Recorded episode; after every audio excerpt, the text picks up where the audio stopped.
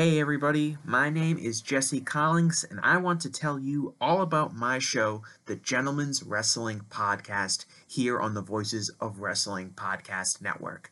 On the Gentleman's Wrestling Podcast, we do a thorough analysis on the biggest issues and trends within the pro wrestling industry. We talk a lot about pro wrestling media, we talk a lot about fan culture and wrestling's place within general pop culture, and we talk about the broader influences that are shaping the way we discuss and analyze the pro wrestling industry. We've had some of the brightest minds in the pro wrestling intelligentsia on the show, including WrestleNomics host Brandon Thurston, both Rich Kraetsch and Joe Lanza from the Flagship Wrestling Podcast, Trevor Dame from the Through the Years podcast, and a whole lot more. This isn't a show for hot takes. It's not a show recapping the latest episode of television. This is a show focusing on the biggest topics in pro wrestling and doing a deep dive on the real stories behind the surface level analysis you might find elsewhere. The Gentleman's Wrestling Podcast is available wherever you get your podcasts, and we'd really appreciate it if you gave us a try. Thanks.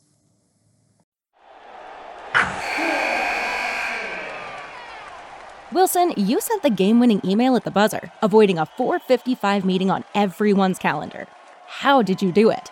I got a huge assist from Grammarly, an AI writing partner that helped me make my point. 96% of Grammarly users say that it helps them craft more impactful writing. Would you agree? Grammarly helped adjust my tone to navigate tough work conversations. And it works everywhere I write, so I can quickly communicate effectively your teammate used Grammarly to summarize an important document, making a three pointer. How did he do it? It only took one click. When everyone uses Grammarly, everything just makes sense. You made an incredible slam dunk to end the game. The meeting was canceled, and your team will go home champions. Go to grammarly.com slash podcast to download it for free. That's grammarly.com slash podcast. Easier said, done. Everybody in your crew identifies as either Big Mac Burger, McNuggets, or McCrispy Sandwich. But you're the filet fish Sandwich all day. That crispy fish, that savory tartar sauce, that melty cheese, that pillowy bun. Yeah, you get it. Every time. And if you love the filet of fish, right now you can catch two of the classics you love for just $6. Limited time only. Price and participation may vary. Cannot be combined with any other offer. Single item at regular price. Ba da ba ba ba. This podcast is a member of the Voices of Wrestling Podcasting Network. Visit voicesofwrestling.com to hear the rest of our great podcasts, as well as show reviews, columns, opinions, and updates across the world of wrestling. To the highway in a brand new day. Gotta let it go.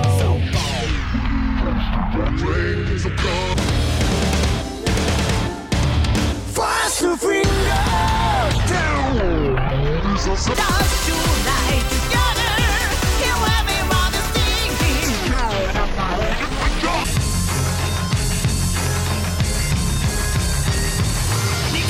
your power.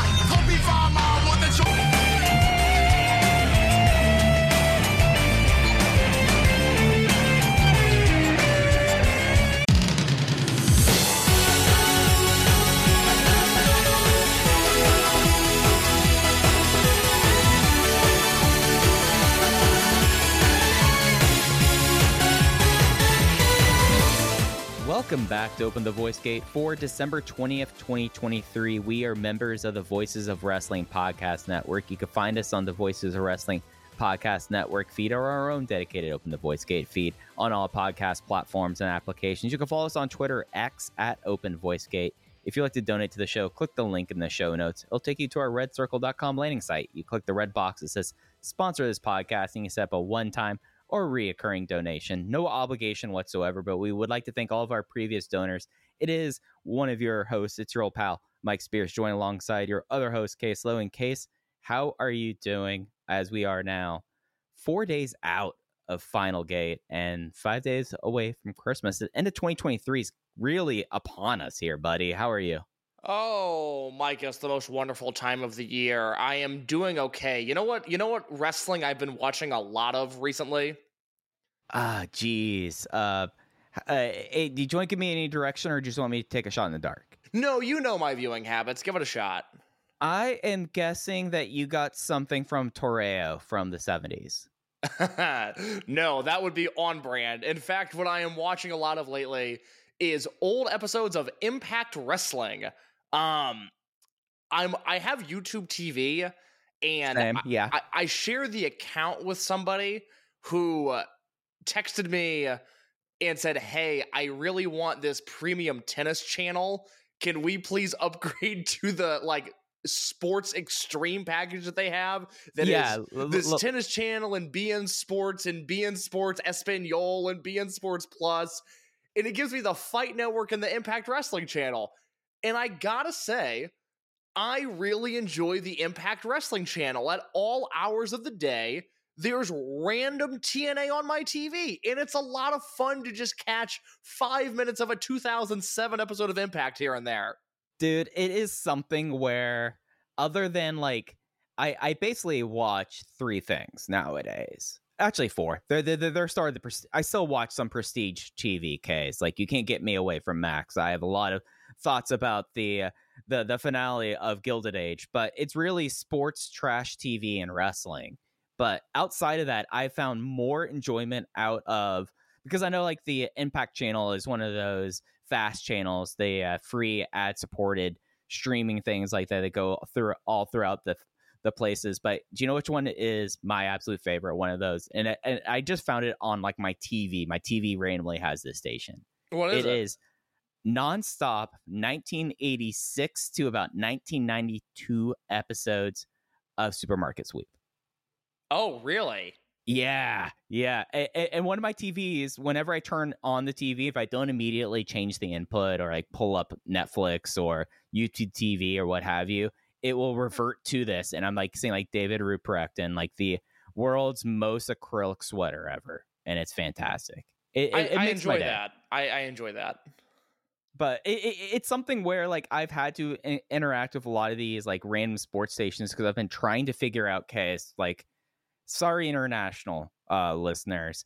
I've i've come across the point of the year where i'm trying to figure out how i'm watching my baseball team next year so i have a spreadsheet about this and one of the ones was getting like one of these foot one of these like higher level sports channel streaming services fubo which has beIN sports 1 through 7 and i'd be paying $50 a month a month for that The, I there's seven Fubo channels. dude the, the amount of just like extraneous like super high level like sporting channels that just are so like focused in onto like one thing. Like i know willow is the cricket station and like those kind of things. This one had all of them. All of them and ones i didn't know existed. But it's $50 a month and i was like at that point i might as well like seriously like look at my finances and just try to go to more games Let me ask you a question that is actually going to relate to this, even though it's going to sound odd to you. Have we talked about the show Entourage on this show?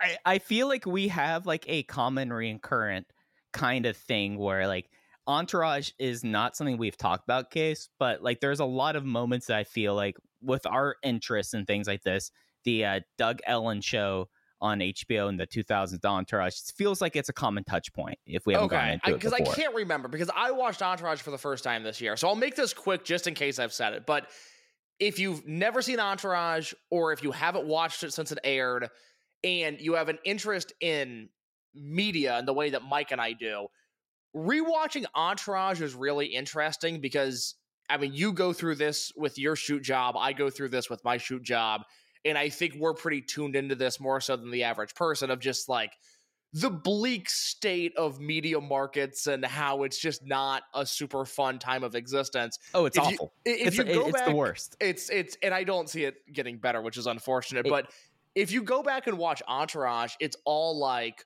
oh, this is what a budget looks like. This is what happens when major media companies aren't ran by total idiots. Maybe idiots, but not total idiots. It, it all it's just such a simple universe that the Entourage fellows exist in.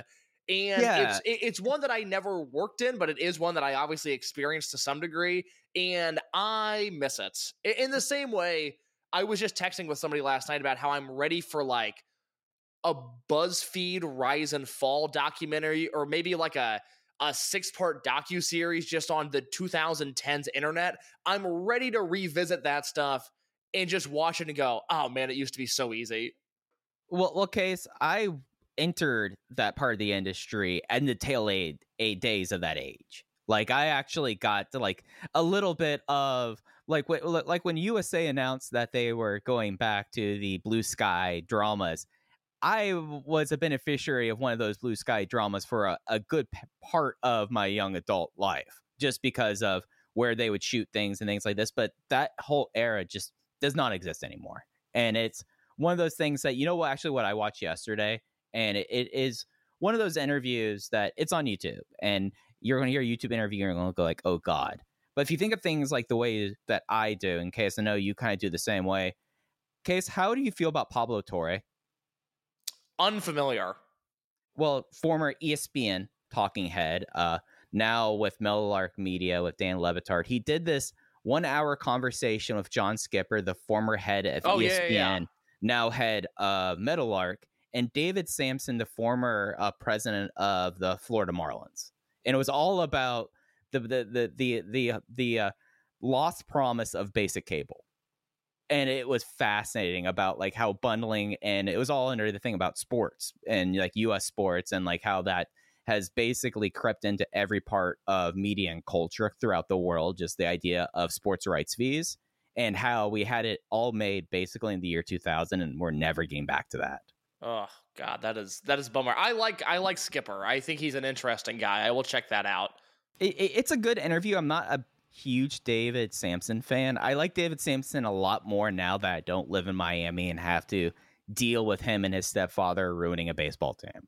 yeah, I don't know. It never it never looks better. Like I don't know. I find it funny as somebody that works in terrestrial radio and works in a big market and works on a relatively successful station like there's a lot of cool things that happen within that industry or at least within my job that I don't know, people have such blockers up on the idea of what radio is. I've never I've never seen a medium where people are just rooting for this thing that is still used and still popular and still has cash flow to it. Just the the urgency in in which some people wish for this medium to die is amazing because like you know Spotify does mass layoffs and you don't see any articles about like well I guess we're done streaming forever. You know the podcast industry has had this horrible year. There was this great vulture uh, article on it today and there's no talk about like well i guess that podcasting fad is over but if a local radio market cuts five jobs which is obviously unfortunate it's just well why- i told you radio's dead. Nobody listens to this thing anymore. It's like well hold on just a second. I, it's maybe let's maybe pump the brakes. I don't know if that relates to entourage or the general media market but it's something i notice a lot and i've been thinking about a lot lately because i didn't hear Oh, a yeah. fucking i didn't hear a fucking peep when spotify cut all those jobs about how streaming is is passe and past its prime and that we're all going to have to change our listing habits again. Not a peep. Yeah, and not the fact that all of this is was done that a lot of like the market destruction that was caused by corporations like Oh, God, no. Spotify. Yeah, like, like, Yeah. that's the wild thing about that, right? Like everyone ignores about the steps that led to Spotify actually happening. It's one of like Spotify's funny. I just can't believe they got away with it. You know, Right? Yeah. it's just Like crazy. that- like the whole thing is just like, wait, they they they were allowed to do this? Oh, okay. I, I I mean, like we're at a point where, case I'm not gonna like talk about your employers or something, but like it, it is more likely than not that Spotify is going to merge with one of the two or three large mass media outlets in the war in the United States, radio outlets over the next five years, more so than anything else. Like, no, like- and, like- and luckily, I don't think it's going to be mine because I don't. I don't know if my specific employer, who are run by lovely people, of course, are. I don't know if we're big enough because I'm not iHeart, and iHeart's the most likely of the the bunch. But then also, Audacy is in great financial trouble, and they're number two behind iHeart, and I could see that. I could see that pairing making sense, but.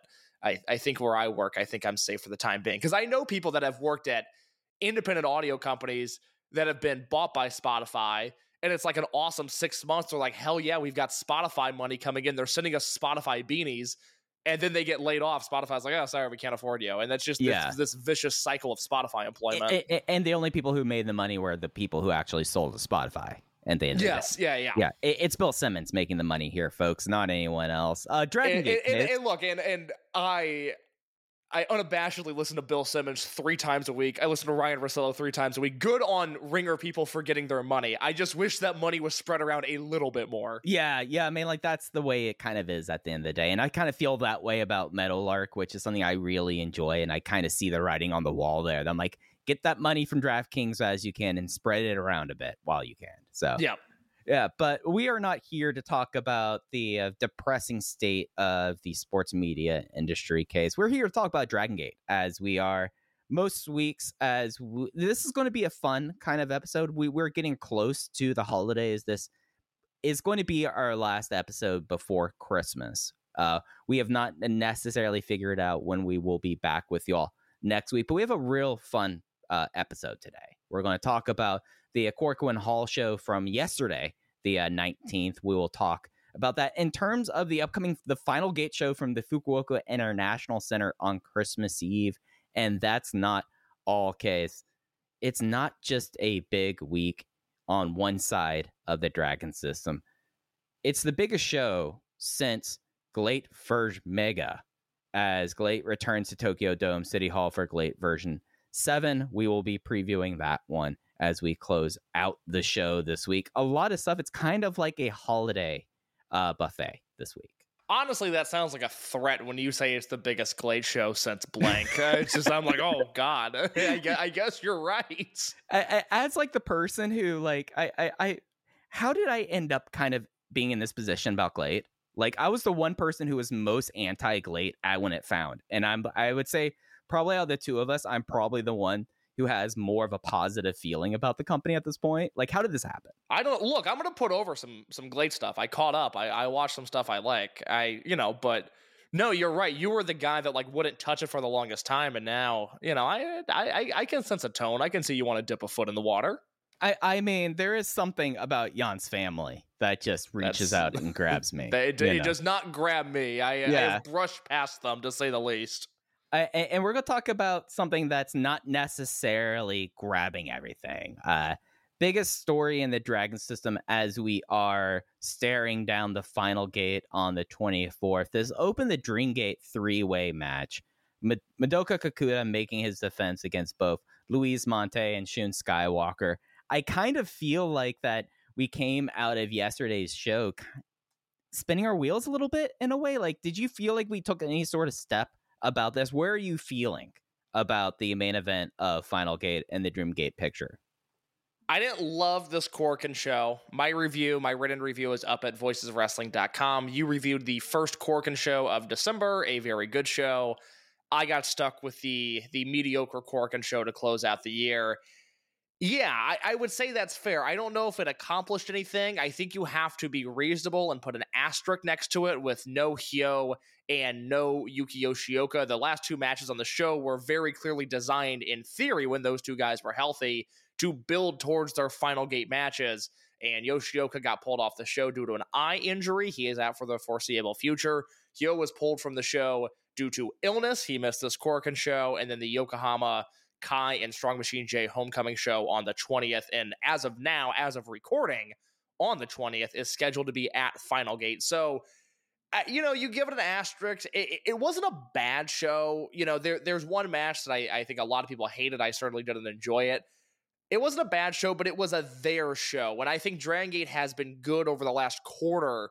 Uh, after we talked about how September and, and part of October was kind of boring, like Dragon Gate's never really boring, but they got a little boring. You know, the last half of October and November were uh, it was a really exciting time for this promotion.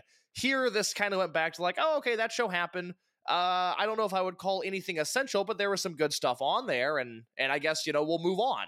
It, it didn't exactly make me more excited for Final Gate, and I'm already not super excited for Final Gate. Yeah, it was something that right before we hit record, I kind of was saying like, well, we kind of ended up with one good uh Korakuen show if you combined the two in a way, and this one felt like it had a little bit less to it, and especially like almost like to a point case i felt like i was rewatching the Korakuen earlier this month with how that the end of the show ended with the exception of the uh, Jacky Funky Kamei uh, intrusion and interjection in the main event picture. Uh, it just kind of felt like the exact same thing that was happening at, right after Sapporo, with especially Luis Mante shouting out Ichiban and Madoka Kakuta having to steal microphones so everyone could finally cut cut the uh, go home promo and get everyone out of the building. And I just don't see how this helps out anyone. No, I mean you look at the the cards with one another. You know, the show on the fifth. It's like okay, you have a Daiki Yanagiuchi showcase match. You have Yamadoi versus D'Courage. You have a match that puts over Ben and Minora. And then you have whatever you're doing with Kamei. And that's, you know, that was true on this show on the 19th as well. It was really the same thing. And then you're right. We have to watch Luis Mante cut a promo and I will directly steal the talking point that Alan Forel made in the Voice of Wrestling Discord. It's not that Mante is not a good promo because of the language barrier. For as natural as his instincts are as a wrestler when it comes to basing for smaller guys, when to bring things up, when to take things down, it is the opposite for him as a promo. This is a guy who should never be allowed to touch a microphone again. He is the most unnatural promo from the way he holds the microphone to the way that he stands to his overall delivery. It is awful to watch.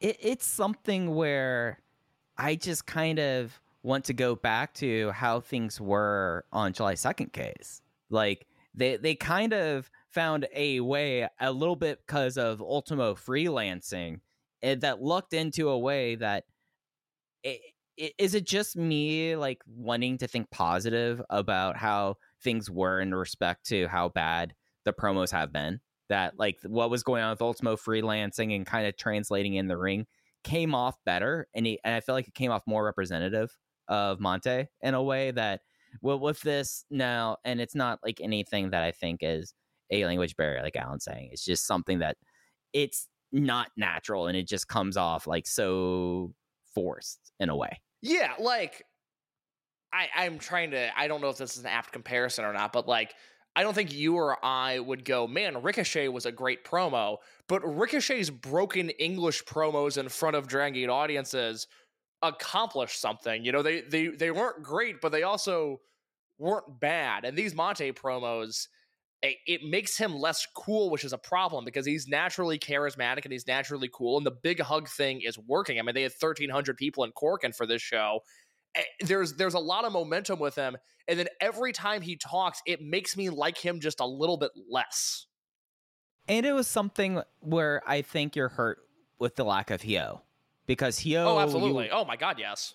I, I would say that Hyo is a strong enough promo to be able to do the promo for Mante or to help out and to have a little bit more of the the, the give and take. It's not we're not going to expect a Doyoshi comedy like five minutes of them just kind of ripping on each other here. But you would think that with with with Hyo around, like compare and contrast, like let's look at how things were at the beginning of the month. With Hyo around, things were a lot easier to kind of get through.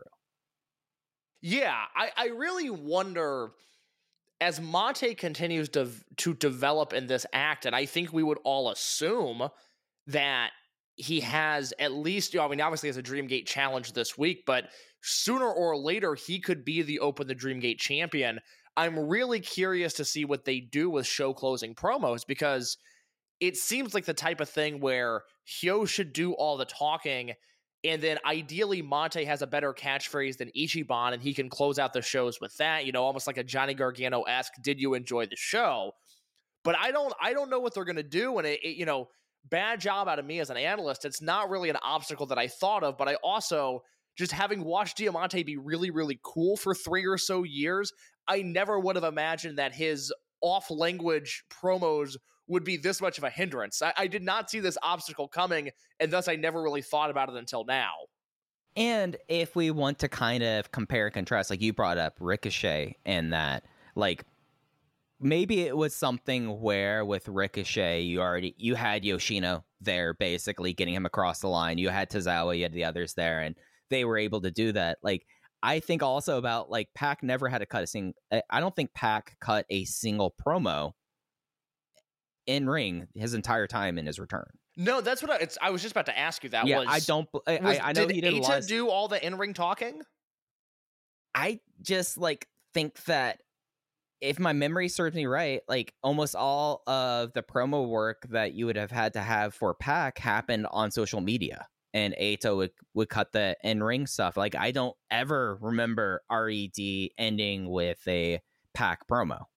No, he he, would have. He would have talked after his return, but that you know that's it, it was. It, Pac handled that on his own. That was fine. And Yeah. I'm trying to think of like, okay, it would have been on the November Korakuen. I think he was.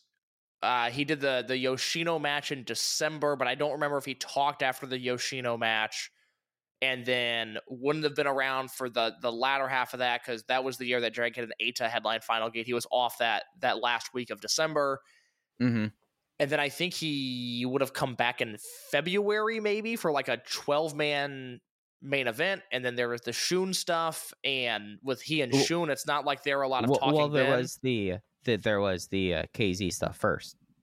Ah, that's right. Okay, so he would. Okay. But still, I don't think I Yeah, don't think it was didn't- he didn't promo heavy. I, you know, if anything, KZ would have cut the promos for that. This was before Shun was a great talker. I don't know if they ever cut a promo against one another before and- that and match. Pac, and, and Pac made the Dead or Alive match on Twitter. He said, "I want to have Dragon Kid if you want me there." Like that was how that match was made. Yeah, that's a good match. I, I like I like that that Falcon arrow from the top rope gift surfaces every once in a while. It's just always it's like ah that was that was good stuff. I enjoyed that. But the the the, the thing that it kind of gets us to this point of they haven't figured out how to present Luis Mante in a way and enable Mante in a way that is best like putting the best foot forward in this big face push. And it is something where I don't know. It, it's having Hyo there helped out a lot, and then having Ultimo there. And this is like eh, to, to to be clear, this is not like anything about like being able to speak Japanese or not. Like just to be apparently clear, like that's not what we're talking about. It's just like when all he's doing is shouting out Ichiban, like in a show close promo, it's not getting to anything. Nothing, nothing happened in the Dreamgate picture across the last two weeks because of this. Yeah, and again, that's why you have to look at this show with an asterisk and go, okay, well, you know, Kai and Shun versus Mante and Hyo, that feels like a really hot match on paper. That makes sense given the direction of the company for the last month. All of a sudden, Hyo's out, Kakuta's in. It's a weird dynamic with Mante and Kakuta. I would love to know if the Kamei stuff was planned with or without Hyo. I, I, I would I don't have a feeling on that one way or another. I'm kind of struggling with the Kamei big hug stuff, which we can talk about in just a second. But again, you know, the Mante Hyo thing, the big hug thing, that's a th- they're being presented as a tandem, even with the Mante singles push.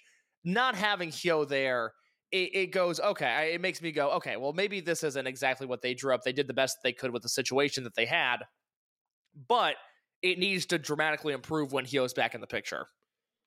And it's something though that I think you look at your last show in Tokyo for the year, and that is something that matters. And it, I think that even though hard hand dealt and made the best of it in all the ways they could, I don't think you could like walk away from that Korakuen with the idea that they they like having the big either happy moment or the big promo or the big turn or the big event to close out the year in Tokyo.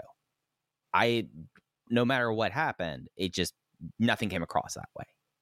It is odd to me. Maybe I'm forgetting somebody obvious. I guess maybe this is the D'Courage role, but like you think about the history of Dragon Gate and you had the ability for a long time, no matter what the finish of the show was, CIMA could cut out could come out and cut a promo and everything would be okay.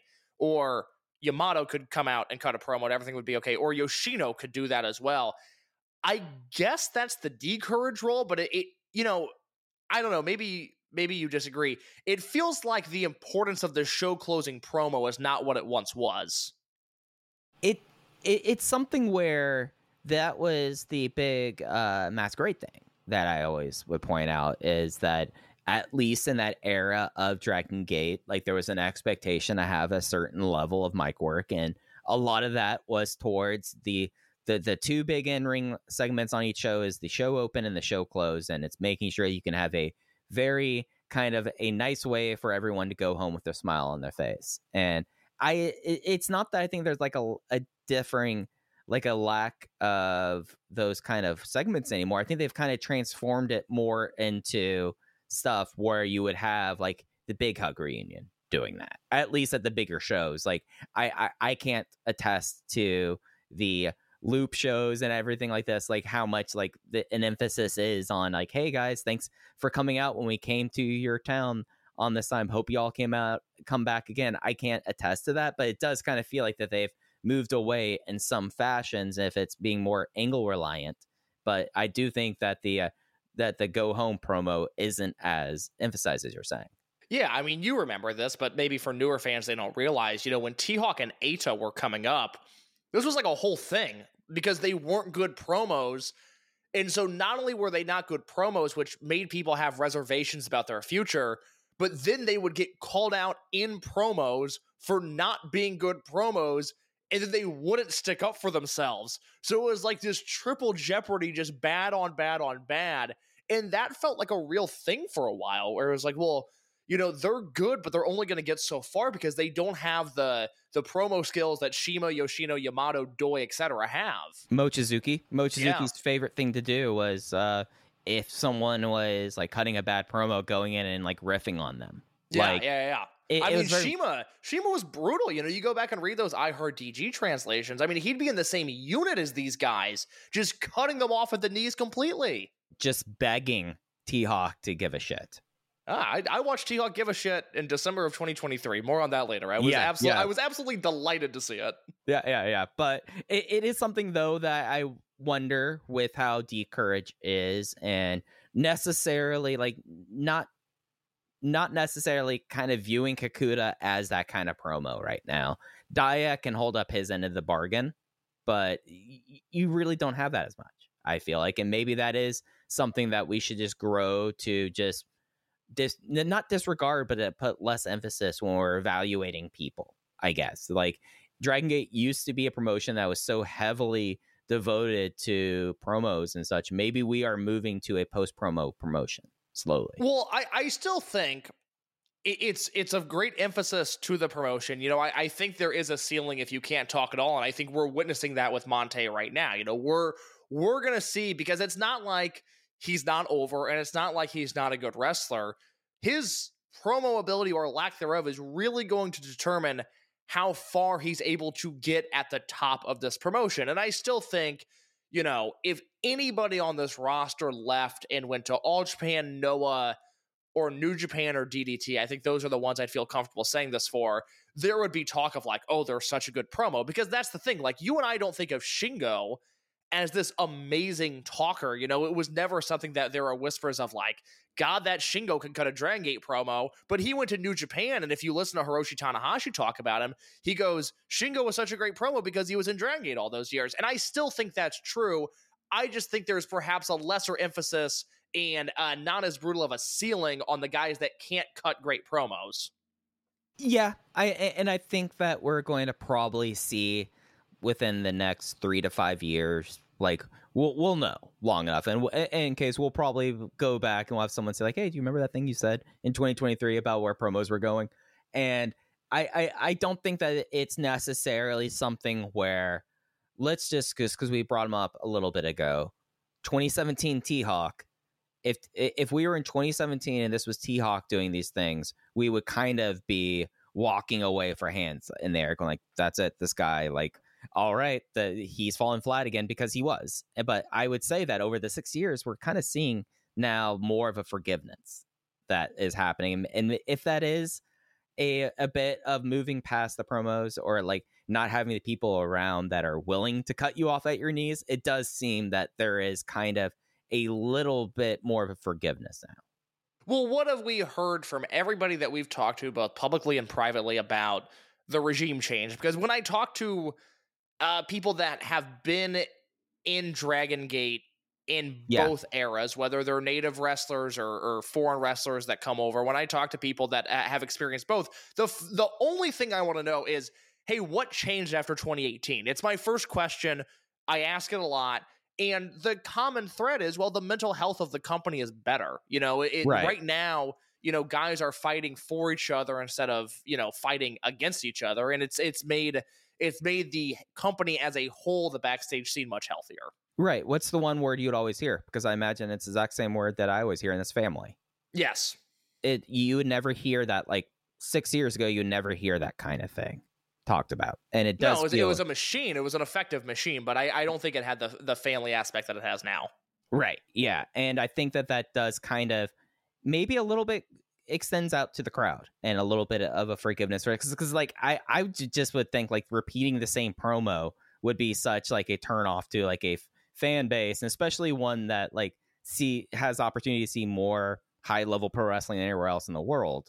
Like it, it you're repeating yourself twice in two weeks and it does not seem like it's such a thing for us but we are uh four days out of final gate. Uh still it does look like this might be a i know jay on commentary was talking about if this is going to be a one fall or a two fall uh three way match here where kakuta basically is kakuta going to have to get pinned to drop the title seems like it's a little bit in open air here but where are you feeling uh going into this weekend I I'm not super into it. You know, I was a defender of the match when it was announced, and I still think they're doing Kakuta a favor by booking this match. He he's the guy that it, that his reputation is saved by having this be a three way because the alternative is you know Shun versus Mante feels like the hottest thing in the company, and if they book a singles match between those two, it's going to feel like a bigger deal than Kakuta versus anybody else, or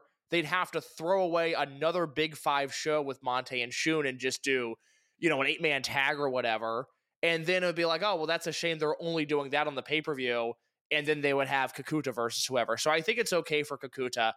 I don't have a feel for the finish. You know, I I feel like Kakuta's going to retain, but I am in favor of Shun winning the belt. To me, again, the worst option is Mante winning. I would strongly disagree with that.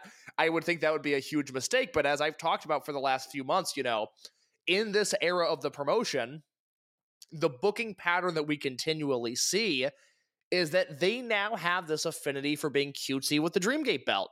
They they don't book it to me like a serious title in the way that it should be booked. They like uh, throwing it into these gauntlets, for lack of a better term, even if they're not specifically gaunt- gauntlet matches. But there's just there's always some hubbubaloo with the Dreamgate belt. It's never as simple as I want it to be. I like all of that hubbubaloo elsewhere in the promotion. I like the Dreamgate stuff to be simple. That has not been the case over the last few years. And I have this horrible gut feeling that Mante is going to win this belt in front of a cold Fukuoka crowd, cold verbally and cold literally. That building is infamously very cold. And it's going to be a waste. You know, you only get that first title win once, and it should not be here. It should not be in a three way match. Yeah, and I really think that yeah, Mante winning is it, it can't happen here. It's the that is really like not putting your best foot forward on a towards a guy that you have been basically for 3 years preparing for this role and now you're just going to have him win it in a three-way in a cold building in front of a cold crowd and when you're not really hitting on all cylinders in the elevation. Like it, it, it's something where I keep on coming back to this, and I still have yet to see anything to dissuade me. Case, I think the the clear thing here is if they're able to pull it off, and I just with the last two weeks booking, I'm not certain that they are able to of how cute they get with this belt. I still think that we are looking at something where Shun gets the belt and then we go to a full one on one chase for Mante. And then we later down the road get that happening in a better building, hopefully in front of a more uh a more receptive crowd and also perhaps one that a storyline that feels a little bit more uh, devoted to him, like how things were devoted to him basically up until the last two weeks. And I think that's probably the right move. You know, if Kakuta retains, like we talked about last week, because you got to remember they've got Gate of Bayside at the end of January. It's the first time they're running that show. It's in Yokohama Budokan, so bigger building. That's the name of the building, right? Yes. Is yeah, Yokohama build uh Budokan. So it's a bigger building. You got to put a Dreamgate match there. You could do Kakuta versus Kai because it's Kai's hometown, and I don't think anybody would blink. I think that's probably the odds on favorite match that they're going to do. And I would be okay with that. It would be fine. I wouldn't love it, but it would be fine. But it would be put the- understandable. yeah, exactly. You know, it doesn't excite me a ton, but I also I get it. It would be good. Kai's a very good singles match wrestler, as I've talked about numerous times. The number one way to expose yourself for being out of the loop or out of touch is is slamming Kai for no reason because he's turned into not only a contracted Dragon Gate wrestler, but a very good Dragon Gate wrestler. But if I had the pencil, I'm going, okay, well, there's clearly something here with Shun and Kamei. Kamei pins Skywalker in the Korakuen main event. Let's put the belt back on Shun and let's do Shun Skywalker versus Jacky Funky Kamei in your main event of Gate of Bayside. Let's talk about big match Jack here, Case. Like, I feel like that this is a good time to, to kind of jump off our list here. Jack Kamei uh, gets elevated, gets the cork and rocket this month. Uh, has a a count out loss to Ishin, where basically Shun Skywalker was was sandbagging him on the outside, pulling him out there. He is in, And, real, he- real quick, what, what do you think? What do you think about that? Because that was a three minute deal. Kamei versus Ishin ends in a count out. I loved it. Okay, all right. but but I also knew that Kamei was going to be put in the main event. So if I was watching live and unspoiled, I might not have been feeling super happy for 30 minutes, but I would ha- in the back of my mind thinking about like that's one thing that if you're in this building in Dragon Gate, one thing that they have shown continually over the last decade is hey, we will make you in a night in Korakuen Hall. And boy, did they go back to that. Well, someone who was already made in my mind in Jack Kamei. Yeah, I, I like that Ishin stuff. I know not everybody has a super high tolerance for it, but one, it was a short match, which I think helps. I don't want to see I don't want to see a count out like that 17 minutes into a match. It was three and, minutes and in the main event. This was match Yes. three. Th- This was in the singles match slot. and I just thought it was super well done. I just liked the entire thing. I, I really liked the presentation of that sort of hybrid match angle deal. So, uh, yes, then he showed up in the main event, and from there you can take it. It was something that, as probably the uh the the, the person leading the charge on Takedo Kamei's career so far, I just like seeing how the way that it's like, oh, he's jumping in there, and they played up on it. At least Jay did uh, on commentary. He had Jason come in uh, as Ho Ho is on tour right now. I believe he'll be back towards the end of, of January. But Jason came in asking him after match three, like, "Oh, how is uh, how is Jack?" It seemed like he was really pissed. There, it's like, "Oh, he stormed off," and then he storms back, and there was a little bit of uh, i- i- a little bit of messiness getting into the match, but the match itself. What is more fun than seeing someone in Jacky Funky Kamei who has basically been thrown around by these two guys in Shun and Luis Mante for the last 24 months in some fashions or another, suddenly now become a living weapon because of Luis Mante. Is familiar. The, it was so smart. I loved it so much. Yeah, I I loved it. I I loved the whole impromptu main event thing. I'm a sucker for that. I just I can't believe more promotions don't do this sort of stuff where one main event blows up and they do another main event right on top of it. It just works for me every time. I buy into the concept. I get more into the main event because I was not feeling, and no fault of Dragon Gate, but with Hyo out, I was not feeling Mante and Kakuta. I just felt like it was going to get awkward fast, and I didn't think they were going to have chemistry. So they do the DQ finish with Skywalker attacking those two with chairs, and then Kamei comes in, makes the save, and they do this six man. And, and once again, Kamei was the star of the show. And this is what I talked about at length three weeks ago, where I said, hey, we're three years into this guy's career. By the time a lot of people hear this, he'll have had his 20, 21, 22, third, third or fourth anniversary. I can't do that math. I always get that confused. It would be his third coming Third up. anniversary. Actually, his third might have been. By the time y'all are listening to this, it might be the third anniversary because it was the twenty first, right? It was the 22nd. I just looked Okay. it up. So, um, 24 hours anyways, off. Sorry. Yeah, so he's so he, but, but still, you know, so he's been in the company three years, and I made the point. I was like, look, the guy, the guy's not in enough big matches. The only Brave Gate matches he's been in are the SB Kento matches, and I think one other uh, def- uh, challenge maybe against Daya. He hasn't been in a ton of Twin Gate matches, despite being in one of the best Twin Gate matches ever. In his Triangle Gate matches, have meant nothing historically. Like they're making a mistake with this guy. I almost want to vote him most underrated in the Observer Awards just because I feel like he has such a higher ceiling. And ever since then, he had the weird Hyo Bravegate challenge on the house show, which was a good match, and he lost. And then he he has the the pinfall win against Skywalker here, where brilliant stuff. You know, this was to me uh, why this show is worth watching to some degree.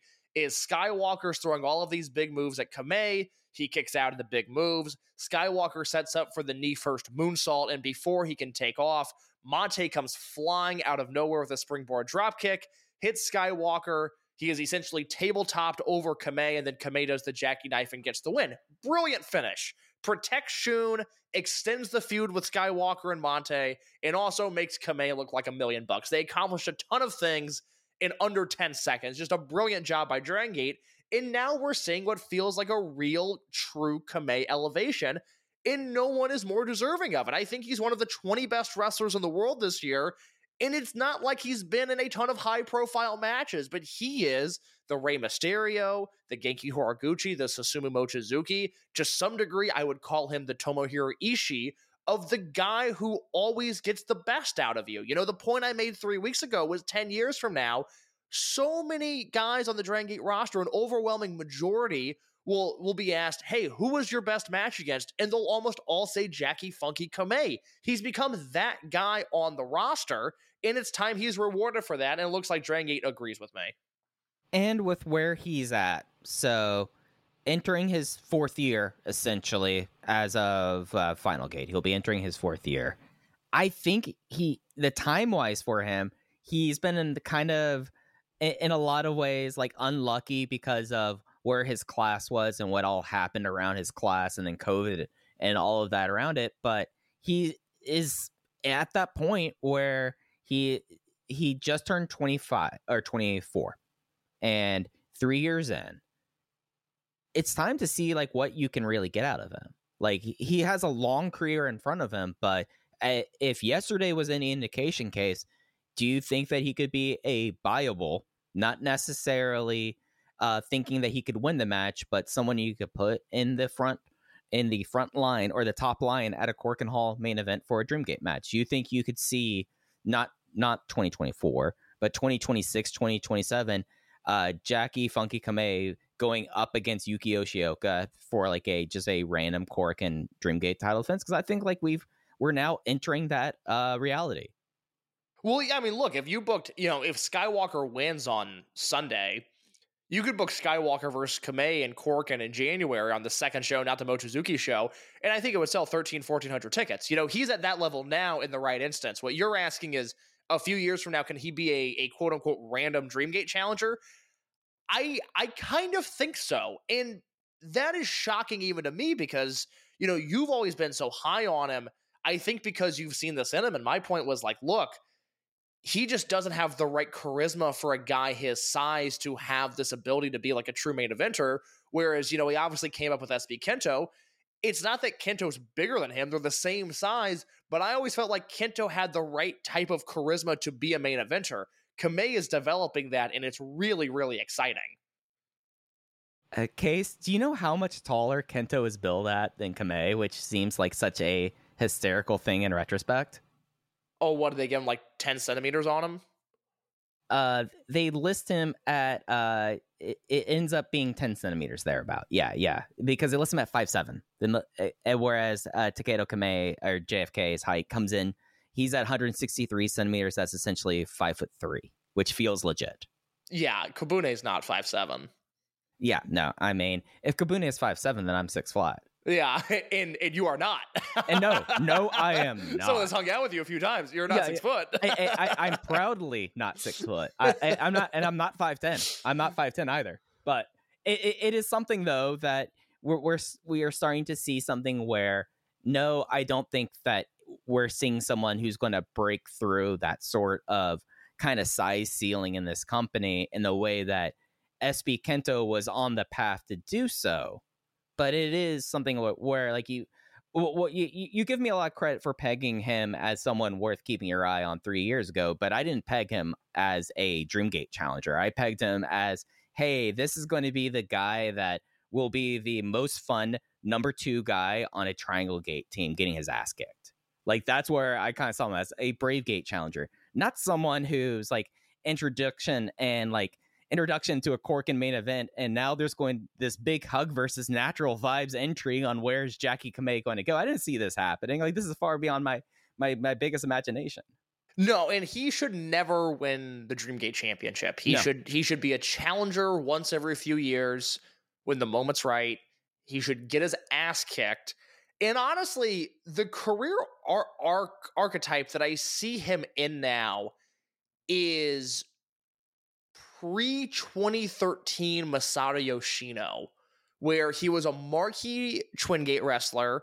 It mattered when he won the Brave Gate. It mattered when he won the Triangle Gate, and he was always in the mix. But you know, it's funny. You know, the last five years of Yoshino's career were so dominant that people might not realize he wasn't he wasn't really a proven main eventer until one day he just was. That's the only way I can describe it. Is he won the the Dream Gate in 2013, his second run, and it was just like, oh yeah, no, this is where he belongs now. But it wasn't. It wasn't that way, you know. When you look it at was the orange. It was yeah, the orange. It was because like you go back and look at Junction Three, and it's not like it's not like he's the alpha dog in Junction Three. It's not like he's the alpha dog in World One. You know, that was Doyen Hulk's unit, and he was a Dreamgate champion in World One.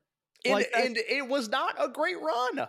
No, no, but it was something where there was a day that basically happened, and it was essentially around the time that Monster Express formed out of the husk of Akatsuki, uh, Mad Blanky, who which would still exist, and more so World One International, where we all kind of went like, "Oh, Yoshino's the guy."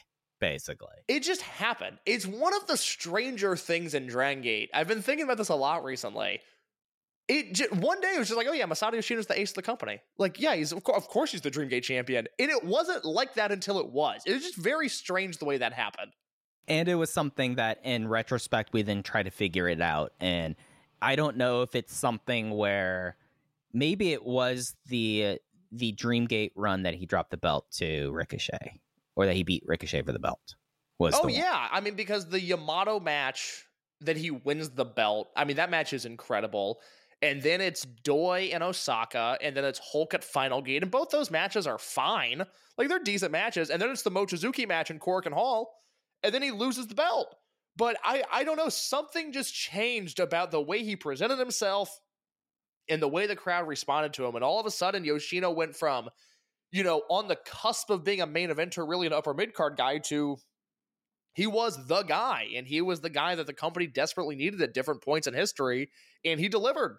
And Kamei right now, again, you know, if he can just, you know, copy 2007 to 2010 Masato Yoshino, he's going to have a wonderful career. You know, I want to talk about Dragon Gate and the way they handle these tag teams in just a little bit when we talk about Gold Class, because I, if I were, you know, booking Dragon Gate right now, I would be dedicating a lot of time and energy, whether it's, you know, Jason Lee or UT or Dragon Dia or Hyo or Mante, whoever it is – I would be sitting down and really focusing on who Jacky Funky Kamei is going to form a legendary tag team with because that's how he should ultimately be remembered is as one of the great tag team wrestlers of all time. And maybe through that he can elevate himself within the company to a, a you know to a Yoshino like level where one day it just it makes sense that Kamei could challenge for the Dreamgate belt. But right now that would be my sole focus is is finding him a legacy style tag team partner because that is where I think he's going to shine brightest. And uh, talking a little bit about that and uh, the injuries and tag team partners. Uh, before the show, it was announced that Yuki Yoshioka had a eye injury and would be vacating the Open to Twin Gate titles. On the Korakuen Hall show, it opened up with D Courage in the ring, Dragon Dia vacating the belt, saying, hey, this is a temporary thing because when you think about the Twin Gate division, you usually think about us lately. And later on in the show, we had Alejandro have a an appearance in the semi main event, and afterwards talk about how he still had kind of an open shot for the uh, Twin Gate, and uh, talked about how Yuki Yoshioka really wanted to see Kaito Kiyomiya. So Kaito Kiyomiya was here, but who was who was there to see those two case? It was Gold Class. You did a beautiful job setting that up. Can I back up for one second because I have a question for you? Absolutely. I apologize. I apologize. You did a great job setting all that up. We're going to go back to the Twin Gate in just a second. But I, I have actually a clarification question because after the main event, Mante once again tries to recruit Kamei into Big Hug. Shun initially cuts him off. It doesn't look like we're going to get an answer. And then Kamei kind of fights him off and says, no, he's going to stick in natural vibes. I, I'm having a very hard time reading this story for whatever reason. Do you get the sense that Kamei is just in natural vibes now, or that they're going to keep trying to get him in Big Hug? I feel like it will kind of come to a point where he will have to make the uh, the, the the breakaway thing and, and could it be that it's not big hug that he's breaking away into like i feel like that it's one of those things that we are kind of seeing i mean he's coming up on two years in natural vibes so i think this is kind of the start of kamei's exit from the unit now is it to hyo and mante probably but i could just as easily see them him step away and say no i don't want to be a part of this i want to do my own thing That's But the thing. does- Do you think he's at do you think he's at a point where he can start his own unit? No, no, but I think he can be the support of someone else starting their unit. God, that's so. Again, I'm, I'm I'm having a very hard time reading that mm. angle on what they're trying to do with it. And yeah, I don't know if if Kamei and Nagano and Mochizuki Jr. I I don't know if that's a strong enough unit. You know, I don't know if they can run with that. So they're certainly putting pressure on him to leave vibes, but I can't tell I can't tell what the end game is there. So I just want to get your thoughts on that. I'd love to know what other people think if he's if he's staying in vibes, if he's going to big hug, if he's starting his own thing. Because I very rarely have this much trouble reading where something might go. I'm really perplexed on this. Not that they're doing a bad job with it. I just have no feel for what the next step is. Yeah, it just kind of feels like we have th- this whole thing not necessarily thrust upon us like natural vibe Zebrats. That's been a reoccurring thing since Zebrats was a thing, essentially. But it, it does kind of feel like that we are entering this next stage in uh, Jacky Funky Kamei's career, and it kind of was kind of thrust upon us in a way. Very much so. So back to the Twin Gates. Yuki Yoshioka vacates them. Kiyomiya and Alejandro are still challenging for the titles at Final Gate, as I talked about last week. The thought process here, whereas Noah was paying uh, both ways for Dragon Gate talent to appear on Noah shows and Noah to appear on Dragon Gate shows in 2022. This time, it is looked at as merely just paying back Dragon Gate for letting Yoshioka work the N1, and Alejandro is teaming with Kiyomiya because Alejandro is from the Fukuoka area. We now know the wrestling Ben K and Coach Minoru, and my first question to you, Mike, is what are the odds that Ben K pins Kaito Kiyomiya instead of Alejandro? Man, that's the fun the the, the fun uh chance here, right? Oh god, it'd be so good. Oh god, I'd love it. Because like right now we imagine uh team muscles just going to throw them around and eventually going to squish alejandro take the belts and we're going to move on with our day right Yeah. like but what if what what if there's only one person who can understand what the hell a galaxy view is case and that is the chicky chicky sensei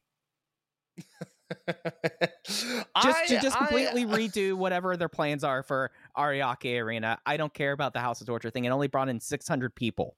Like, focus on the thing that the, the program involving Kiyomiya that actually has people showing up. I am so fascinated by how Alejandro in Noah has never once popped off the screen. I've never watched an Alejandro Noah match and gone, oh, I kind of like that guy. He looks so happy whenever he's in Dragon Gate. That feels like, you know, there was the report earlier this year that that unfortunately never came to fruition because I thought it was interesting that Dragon Gate had had at least inquired about shows availability in New Japan. We know you know, other than Kai and, you know, Cosmo Sakamoto, who is still a freelancer, you know, historically, Dragon Gate is not a promotion that really recruits from outside. At this time next year, if Alejandro was in a unit on the roster, it would not surprise me at all. This guy looks like he desperately wants to be a Dragon Gate wrestler. Yeah, and it's something where when we see all the Anoa and Dragon Gate interactions, other than the stuff with Amakusa slash Howo, uh, it does feel like Alejandro is the one that fits in the best. Like, and it, other than the the rookies, the Noah rookies on the Buyuden show, it does kind of feel that way. And it was something that we remember when the uh, when Dragon Gate was working with Kyushu Pro, when there was the Kinky Susumu tag team run in Kyushu, where Alejandro was like a part of it, and all the while we're like, why is Alejandro not coming aboard here at Yeah. that point? That was just like two years ago, and like, and, and it was something that while getting my notes together, this looking up Alejandro's career and all the stuff and all the steps there. I had to remind myself, like, oh yeah, he like came in randomly as a member of Congo, and I immediately just uh, pigeonholed him and stopped caring immediately.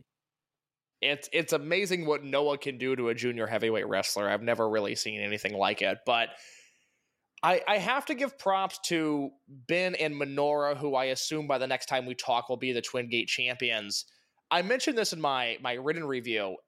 Gold class is becoming one of the most interesting units in the history of the promotion because they've existed now coming up on two years and you think about all of the different changes in focus in gold class. Like D'Courage has been around for two years and it's really you know i was like okay it was the two guys and then it was the three guys and now it's the four guys and that's kind of the unit. That's the way to summarize D'Courage gold class it's like okay it's Minoru Doi and ashita and they have this fucked up dynamic that's not working and then Doi leaves and Ashita leaves, and somehow Ben K is there, and the unit becomes Ben K's unit. He steals it out from under Minoura. And then And you have this. There's. You forgot about Minorita. Minorita coming in and basically being the lifeblood of the unit until Benkei shows up. You're right. You're right. I, so you know, you go from focus on Minoura to focus on Minorita to focus on Ben to focus on Ben and Minorita as a unit. And then it felt like at the end of last year, like around this time, Minorita got the Brave Gate. So it was okay, focus back on Minorita. And then it went to focus on Minoura for some of this year. And now the focus is on Ben and Minoura as a tag team. And one is interesting because throughout their history, it felt like Ben and Minoura were often going in different directions. When one of them had the arrow pointing up, the other had the arrow pointing down. Now they're they're lockstep and they're an awesome tag team. And I feel like in this uh, most recent run of Dragon Gate tag teams, we keep on falling into teams with great chemistry. And I feel like their stories continue to be untold to the fullest degree. And it's becoming really frustrating for me. And I just feel like Ben and Minoura, they're probably going to win the Twin Gate belts. And then they're probably going to drop them, and we're just going to repeat the cycle. Because if you remember, Mike, I mean, I used to complain about this. Oh yeah. There, oh there yeah. was there was a th- uh, like a three year period where Kai Yamato and BB Hulk were in the Twin Gate picture no matter what. Those were the guys. They they were champions. They were challenging. They were friends. They were foes. That was what the Triangle Gate scene looked like. And it seemed like D'Courage when Diane Yoshioka won the belts for the first time. They made an effort to really break away from that pattern, and they did a great job with that first Diane Yoshioka run. That go then they go to Shun Mante. You get the Shun Mante stuff, which I feel like we'll remember very fondly because of the Kobe World match. But I also feel like they left a ton of meat on the bone with Shun Mante as a team. The same can obviously be said for Jacky and Jason. And then, like, you know, Shimizu and KZ and and even I would argue Kano and Kondo to some degree. Like they're they're just running into these teams that have great chemistry, and it doesn't feel like their their reigns as champions or even just their time as a team are fully fulfilled. And it Yeah. feels like they really have something with Ben and Minoura. I want to see these guys really embrace being a tag team, and I just I worry that they're going to win the belts, drop in February, then we'll never see them team again. Yeah, like Case, remember how much fun Big Boss Shimizu and Susumu Yokosuka Oh were my as god, Twin I, champions? I loved that team. they aided Big Boss Press. Just one became one of the more fun finishing moves. It's like, yeah, he's just slinging them down there. It works. Yeah, and and, and just like as a, another little pseudo point of comparison here, okay, it's like not completely relitigating the uh, Dreamgate situation. How much more meaningful would this all feel right now if we maybe had a six month longer Shun Mante uh, Twin Gate run? It, it it is possibly the thing that if I had the Dragon Gate time machine, you know, Kamei and Jason didn't need to win that match at World. Still would have been a five star match if they lost. And really, Dia and Kakuta, and Hulk and Kai, the next two champions in lineage, they didn't need the belts. Shun Mante should have lost to Shimizu and KZ at, in December of last year, and we could have gone from there. It just feels like they left so much on the table with Shun Mante, and now we might be in a similar position with Ben and Minoura. Yeah, and like the frustrating thing about it is they do this, and it's not like it's going to another tag team that's established, you know, or a team that has like a some sense of permanence to them. It just seems like it'll be like what what's going to be the next team up. Maybe somehow we luck into oh we're going to have a couple meaningful months with Susumu and Kanda. Like it just seems like it's that's more happenstance than actually it'll, it'll be out. Daya and Tanaka probably, and it'll be cool and it'll be fine. But it, you know, it feels like Ben and Minoura have a real thing here. I will, I will give credit to Dragon Gate. You know, they didn't do Susumu and Kanda versus Mochizuki Senior, Mochizuki Junior, which I would say, thank God they they weren't planning on it because Junior got hurt. They wouldn't have been able to do it at this show like I thought they were going to. Other than that, I do feel like they fully explored Susumu and Kanda as a team, and and oddly enough, gave them the most memorable run of their entire career as, as a unit together. So I do have to give Dragon credit for that. I thought they nailed that one, but over the last two or three years, I just Eh, you know, there's nothing better in wrestling than a good Twin Gate match. To me, it is the highest level of wrestling there is, and I feel like they really they just haven't made the most of it. And it's been very frustrating because Twin Gate matches are still wrestled at a super high level. I am looking at, you know, top 10 matches of the year right now, both for Dragon Gate and worldwide. And when I look at my Dragon Gate top 10, very few matches I enjoyed more this year than Shimizu and KZ versus the Mochizukis. Like a crazy, underrated, crazy good match. And I just feel like we should have way more of those. But uh, teams are not teams are not doing what they once did. No, it certainly does not feel that way right now. Okay, should we run down the remainder of Korakuen before we get into our final gate preview? I think that's a great idea. So we opened up with Punch Tominaga versus Yoshiki Kato. This was the rematch of the most infamous Dragon Gate Future match of all time. This time, Tominaga gets the win with the sunset flip, is able to get out of the moonfall uh, backbreaker, and was able to get the leg up on his Triangle Gate challenger. After that, we had Natural Vibes versus a big unaffiliated mess of KZ, Strong, Machine J, Big Boss Shimizu, Jason Lee, UT versus Don Fujii, Genki Horiguchi, Kagatora, Takashi Yoshida, and the man of the night, a Daiki Yanagiuchi, who decided that he wanted to take on Natural Vibes all on him, all by himself, and uh, he ended up eating a power boss bomb to lose. The aforementioned Ishin countout victory over Jacky Funky Kamei was match three. Ultimo Dragon and Viento versus Super Crazy and Demus. It was Ultimo Dragon hitting the rare As- Asai DDT to win. Uh, the uh, match five was the Gold Class versus M2K. Minoura spiking Kanda with the Golden Rose.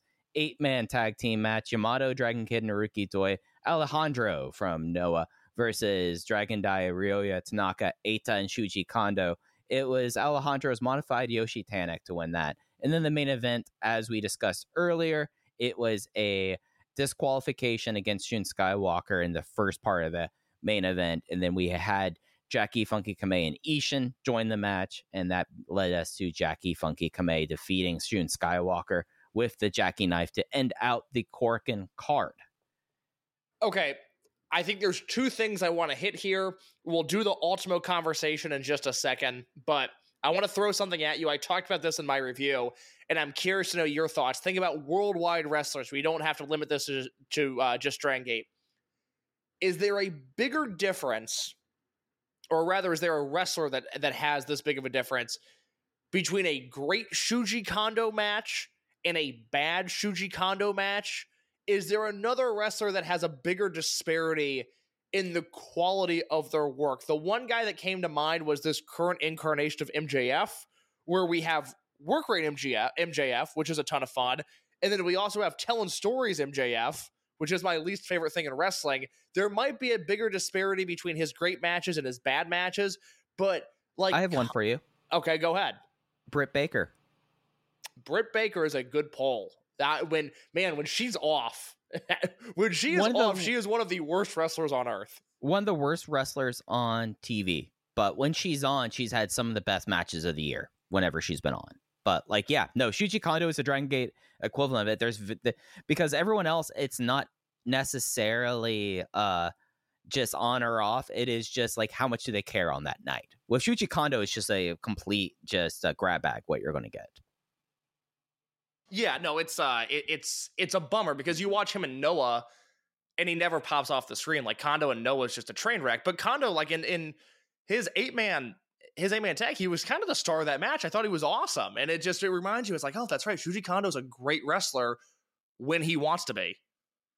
Yeah, I, I, it's something where I am going to be real interested way down the line case when people are willing to talk about those things.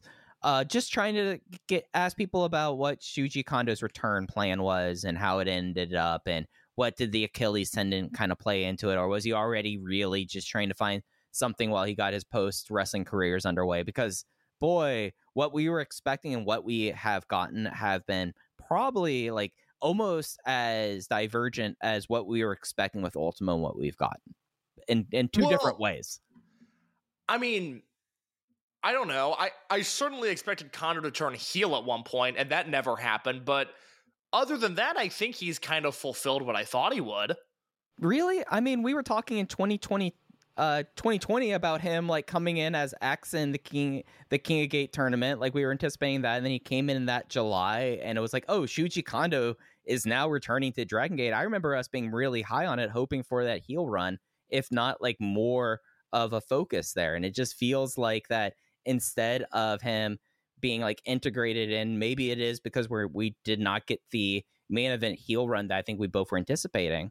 But I felt like that we had pretty pretty big expectations that this was going to be like his big last ride, and we didn't well, get I guess, any of that. Yeah, it, you know, it comes down to I think I think his entire Dragon Gate career is different if King of Gate 2020 happens the way that it was supposed to, because he was, you know, for those that don't know, he was supposed to return in King of Gate 2020, and you know, I I you know probably run through the field for the most part, and then that didn't happen uh, because there was no King of Gate that year, at least no no normal King of Gate. That was the indoor no fans dreadful King of Gate 2020.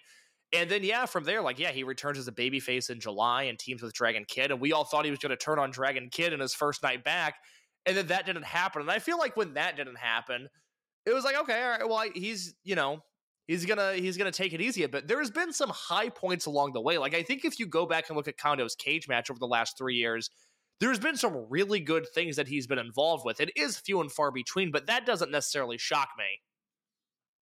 Yeah, yeah. I, I guess it's also thinking about like him wrestling his style also like there, there, there is a time limit to, to how he has wrestled you know? yeah i don't i don't feel shortchanged by kondo's dragon gate run I, I, I think maybe it was more so when I say short change, it was it was our expectations were not set right. I guess like like we were our enthusiasm overtook us is what I'd oh, say. well, yeah, because he's because he's still the man. Like Shuji Kondo's yeah. awesome, but I can't believe they haven't done a heel turn with him, and now it feels past its point. You know, I, I I wouldn't see a reason to do it. I don't think I'd be super into it if they did it. But 2020, 2021, yeah, I expected him to be an RED or Z-Brats or whatever the heel unit was at the time.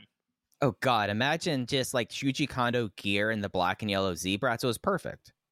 Yeah, I mean, ultimately I'm disappointed we didn't do Kondo and Sakamoto as a tag team, but you know, uh, this, I, you know, Kondo is not a contracted wrestler. I guess that's still a possibility. Yep, that that that is true. You said you had one more point you were going to, you wanted to touch on on Korakuen. Yeah, let's talk about the Ultimo thing. I know this is this is yep. sort of your ballpark. Let's let's get this out of the way before we talk about Final Gate. Yeah, so uh, Ultimo was in a match teaming with Viento versus Super Crazy and Demus. Uh, I I think a lot of people were very let down by this match, and a lot of people were not wanting this kind of match. This is not the matches you see or you wanted in Third Dragon Gate, and uh, it, it it's an Ultimo show. Like we we went a long time without having Ultimo shows. Case now we just had Ultimo show involving his friends, basically. I'm not super bothered by it. I talked about it in my written review. You know, there's there's history for this. It's not it's not a moment where like, wow, Ultimo really, really got one over on Dragon Gate. You know, you go back to the Luchador friends that helped out in the early days of Toryumon, Perry Saturn and Norman Smiley showing up and working that T2P show. even when Ultimo came into Dragon Gate, you know, one of the first things they did was they brought in all the Michinoku guys to team with him against uh, Tri Vanguard for the first Gate of Origin show. Oh, Ultimo Dragon works with his friends. Even last year with Santo, Yep. it's like I don't like it. It's not my thing. It's very clearly not over. These luchadors were not over. This match was not over. Uh, maybe I'm just more tolerant to it. I don't. I, it doesn't. I, some people were really up in arms about this, and I get it. You know, the match wasn't good. I also, it's not like it was a dud of a match. I didn't think it was like an abomination, but it happens once in a blue moon. This is, you know, the price you pay for doing business with Ultimo, but I, I don't know. It, it comes and goes. It doesn't bother me a ton. Yeah, for me at least, this match uh wasn't very good to me. It was not what I was hoping for. It is notable that this was the second longest match on the show. This was, but it was match four. It was pre-intermission. We got out of the, we got out of the way and we moved on. A larger question that I kind of wanted to touch on, bring up here. We had we also uh, fresh on the heels of Viento and Demus are out of Dragon Gate. They left. That was it for their tours we have a new announcement a new wrestler coming in uh some folks who are very familiar with indie lucha would be very familiar with johnny valletta coming in uh on the the Korakuen hall show in january teaming with zebrats due to his relationship with shun skywalker and kai. And i think really now is the time where we kind of make not a full judgment, but I think there's a reality we must come to when we talk about the dragon system and foreigners that comes part and parcel of Ultimo. That we are out of the era that we had, and it was, I would argue, one of the more exciting foreigner eras in modern uh, Japanese wrestling of getting folks dating back to like Jack Evans, Matt Sydal, all the way through Ricochet, Pac, Flamita, Bandito we're now kind of dealing with uh, who will come over and uh, who are friends of Ultimo. And sometimes it pays off case. Sometimes it really pays off in the case of Luis Mante. And sometimes you get stuff like this.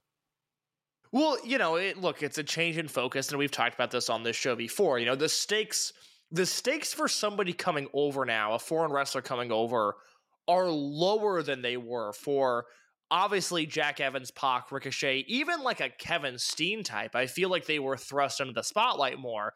And there's been a change in the turnover of the company five years ago, where now, if you're going to be a foreigner that comes over, you're either going to commit to Dragon Gate and then maybe you'll be pushed, or you can come in and do a tour or two and and you know you could work selective important matches here and there, but they're not going to put any focus into you. Whereas, you know, previously, if you were not from Japan and you worked a Dragon Gate tour, you were all over the place. You know, Peter Kaasa was in super important Dragon Gate matches despite not being on the talent level of other Dragon Gate wrestlers. That's just not the case anymore. These guys feel a little bit more secluded, secluded, and there is absolutely a company shift. And like, look, we can't invest in Pac Ricochet Uhaa. You know, we're not going to invest in top flight to use a contemporary example just for them to get good under our company's umbrella and then leave us. We're not doing that anymore. Either commit to us and we'll push you, or you know, if you if we need to fill out the card, sure, we'll use Ultimo's friends. I don't necessarily love it,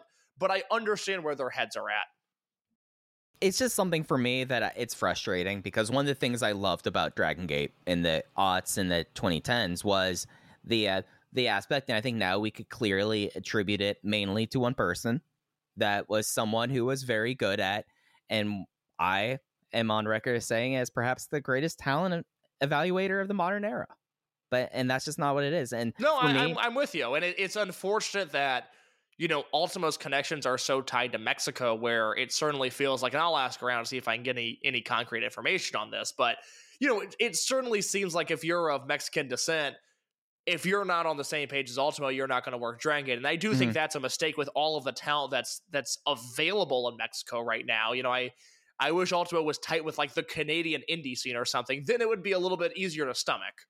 Yeah, and it is something where like well, like at least when we're talking about like with Mexico having j- just like solely Ultimo's friends, you miss out on the previous relationships. Like I at least for me, like I, I and we'll talk about late later on, like there was a time there was a lot of, of exciting and interesting people coming in from Big Lucha that were Flamita and Bandito students that in a different era would be coming into Dragon Gate that because of just how how cards have laid and how people ended up in certain places it just is not happening anymore. And, and that for me at least is it bums me out a lot. It does. So, what are your thoughts on our newest foreigner coming over in the month of January? Oh, I just just hope he does. I, I wasn't a big fan of him and and I at WRG. I don't think he's very good. I just hope he doesn't like ruin a bunch of Dragon Gate stuff. Basically, like we're, we're reverting back to, and, I, and I'm sorry for for for hyperbolizing case, like we're, we're reverting back to a thing where it like Mysterioso and stuff like this, where like foreigners come in and we'll see. I, I have very low expectations. I mean, what do you expect to get out of Johnny Violetta in Dragon Gate? I liked uh, Striga from Eastern Lariat. I liked his optimism, where I think it was him that was just like, well, you know, when you, you aesthetically, he might work in Z-Brats. Like I could, I could see this working, and I, I don't believe I've ever seen him wrestle, so I can't comment on that. But you know, like anything, we'll see. You know, it, look, he's he's scheduled for January's tour. If he's bad, we'll never see him again. If he's good, they might have an asset. I, I'm I'm willing to see how that plays out it, it, could be a thing where by the end of the tour he's doing undercard tags with Ishin and we never see him again. And four years from now we go, oh, remember that guy? And that's you know that's what it is to me. I, it feels very much right now with foreigners. It is low risk and low reward, and Diamante has been the exception to that rule, and that's that's okay. You know, again, I, I understand where their heads are at. I don't think it's fair to say that Dragon Gate feels like they've been burnt by all of the foreigners coming in, getting good, and then leaving. But I don't think they want to put themselves in that position again. Yeah, and I, I and I think some of it also for me, the frustration is that I go and I look and I see Brian Keith and DDT. You know, yes, like like, like those are that part of my frustration is seeing like, oh, now a lot of the very cool foreigners that would be coming in are going to other companies. That's and, and part, part of, of part of that is just the cash flow thing. You know, I was oh, talking right. to somebody. Absolutely. I was talking to somebody two weeks ago where it's like yeah, you know, all I hear in Japan is, you know, Dragon Gate needs money. Dragon Gate needs money. You know, they're they're not owned by a major corporation like Noah and DDT and New Japan are. You know, they need money. And thus, you know, whereas I don't know if this was 2006, I I could see them you know, working hard to grease those Mystico wheels and be like, I'll come over to do a show or two. It doesn't make financial sense for them right now. You know, I, am trying to think of like who the highest profile luchador they could book would be that's not tied to CMLL. I guess Mystico was a bad example, but I don't I don't think that's that that's an option right now. You know, I, I I'm very curious to know if Viento and Demus got paid anything to be on these Dragon Gate shows, it wouldn't shock me if it was, you know, hey brother, work this for exposure. That that wouldn't shock me at all because again, it's just a cash flow issue. Yeah, no, that's fair. That that that and that is a reality where I I know you don't pay attention to these kind of things as much as I do, but it's not like that. At least the yen is going to turn around anytime soon. No, like I, am actually. I, you're right. It's not normally my thing, but I am. I am aware of how poorly the yen is doing right now. Yeah, surprised that they're uh I I don't know if it's finance minister, but it well, there was a uh, a release that they were talking about pulling back up interest rates, and I was like, no, no, we're not even thinking about doing it for another three to six months. Whereas like the rest of the world's looking differently towards that. And you know, you that, know the other the other thing. Sorry to cut you off, but I just thought of this now. You got to remember. I don't. I don't want to speak out of school here. So you know, CMLL is tied up. They're not going to get anybody from CMLL. Uh, Big Lucha is no longer under Bandito's umbrella, and Big Lucha sided with GLEAT. So they're not going to get anybody that is like a stronghold Big Lucha guy. And you have to remember there is seemingly some heat. At least it was told to me by somebody that I trust very close to the situation. There was some heat between Dragon Gate and AAA over the Kento and Takuma stuff. So you're kind of looking at three major exports of luchadors where you're just not going to be able to touch anybody for a while. And that's not defending Dragon Gate. You just have to look at this situation honestly. Look, I wish they were bringing in Brian Keith. I wish they were bringing in Josh Alexander. I wish they were bringing bringing in whoever is talented on the on the American indie scene, which is not a ton of guys, but there are guys there that I think would work in Dragon Gate. That's not going to happen. And they're kind of locked out of Mexico, which I'm only just now realizing. Yeah, that's a part of it that the politics side is just a bad beat right now. And, and the story Dragon Gate 2023, just bad luck. Because it's not like I can see like anything that Dragon Gate did to kind of have the situation in Mexico ending up the way it is for them. No, and, and this is pure speculation. This is Right. this Yeah, is to be clear, at this point, What, what I'm about to say is pure speculation, where it's like I don't know if Dragon Gate really wanted to book a res and a res really wanted to work Dragon Gate. I'm not saying that the powers that be would squash that, but I also don't think it's a subject that either side is necessarily looking to broach right now. Right. Yeah. That's that's the vibe I get on that situation is that Dragon Gate and AAA, Dragon Gate lost a lot of trust in AAA when the Kento and Takuma stuff went down, and that they're probably not having any conversations about talent trades anytime soon. That is my read from people that I've talked to very close to the Kento and Takuma situation. Yeah, yeah, and just money wise and currency wise, it's just the it, it, it's tough out there if you don't have a corporate backer right now. It's so it seems. Final case. Uh, we we've kind of talked a little bit around this. I guess it's it's good enough time for us to start our big uh, preview. Should we start from the opener up this time? Sure, that's fun. Look, real Yeah. quick, uh, what do you think about the attendance for this show? Just to give you a point of reference, 2019 pre COVID, that show was Doi and Ben K in the main event. That did 3289. Final Gate 2020, which was Ben and Shun, peak COVID, that did 1855. 2021 did 2,000 fans, and 2022 did 2589, which that was still with some restrictions. We came out of Final Gate 2022 feeling like that was a good number. What do you think? Do you think they can beat 2589, which was last year? Do you think they can match 3289 from 2019? Where do you think they're going to fall?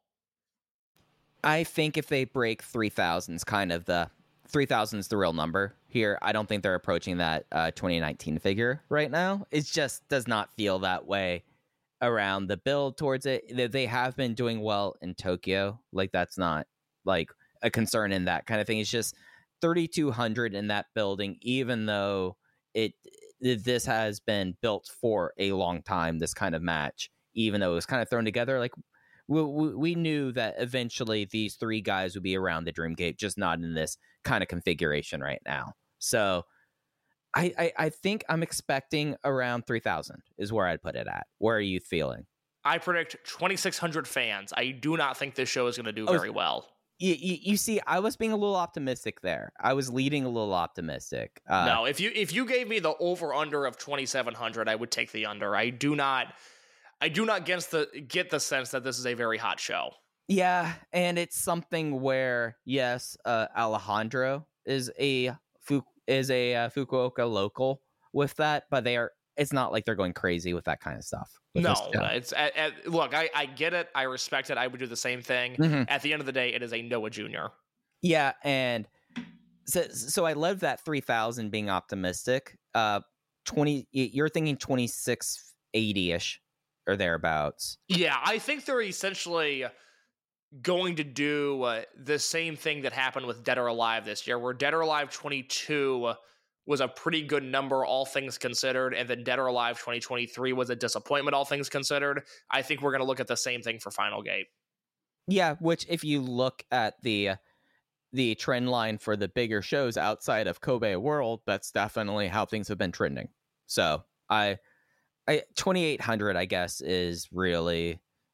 I, if they walk away with 2800 i would be like okay that's fine 3000 is hey y'all did great there but 20 i- i- if they only put 2400 in their case what are you walking away christmas eve thinking Oh, 2400 is a bad number because that's under what they did in 2022, and I don't think they can do that. I mean, I don't know. May- maybe I'll be wrong because if you look at their house show numbers, they're really, really strong right now. They just did a great house in Nagoya. They did a great house in Yokohama today. Obviously, the Korakuen numbers are as strong as anybody in Japan right now. They're they're drawing. You know, this is a promotion that that in a lot of their markets right now, uh, they're doing quite well. The problem is that I just don't think this show is very hot. I just I don't have a good sense of this. Uh, I don't have a good feeling for the house for this show. Mm-hmm. That that that's entirely fair, and it's something where when I said three thousand, I'm now the more I'm thinking about it, the 2800 is being optimistic. 2700 is probably the realistic one. Uh, we open at uh, at Fukuoka with the uh, Natural Vibes versus Rookie tag with uh, Jason Lee, UT, Jacky Funky Kamei versus Ryoya Tanaka, Kaito Nagano, and Daiki Yanagiuchi. Interesting putting the, this match opening things up here. I like that opener a whole lot, actually. Yeah, I would hope that that Daiki's able to find some of the magic that he has in Cork and and put it in other buildings now. Uh, that that to me would be the biggest win for this is just seeing him continue to kill it. Yeah, and I guess really like when I'm thinking about like Fukuoka, there we go. We have uh Nagano from nearby Hakata. So that's kind of like your closest kind of hometown guy here. Yeah, it, it's something where like I feel like the race is on between those two though to see who kind of is bringing up the uh, kind of the the the end of the class. I feel like because you've already seen now Tanaka make the step up. Kato is already off to the races here, and you're kind of left seeing like where Nagano and Yanagiuchi kind of step up and when Absolutely. that's going to happen. Uh, Open the Brave Gate uh, is currently uh, Hyo defending against Genki Horiguchi. This would be V2 for Hyo, but we are still operating under the idea that Hyo will be there. We'll see if his uh, fever clears up in the meantime. Uh, any chance, case, if this match goes on as planned, any percentage chance that Genki Horiguchi wins?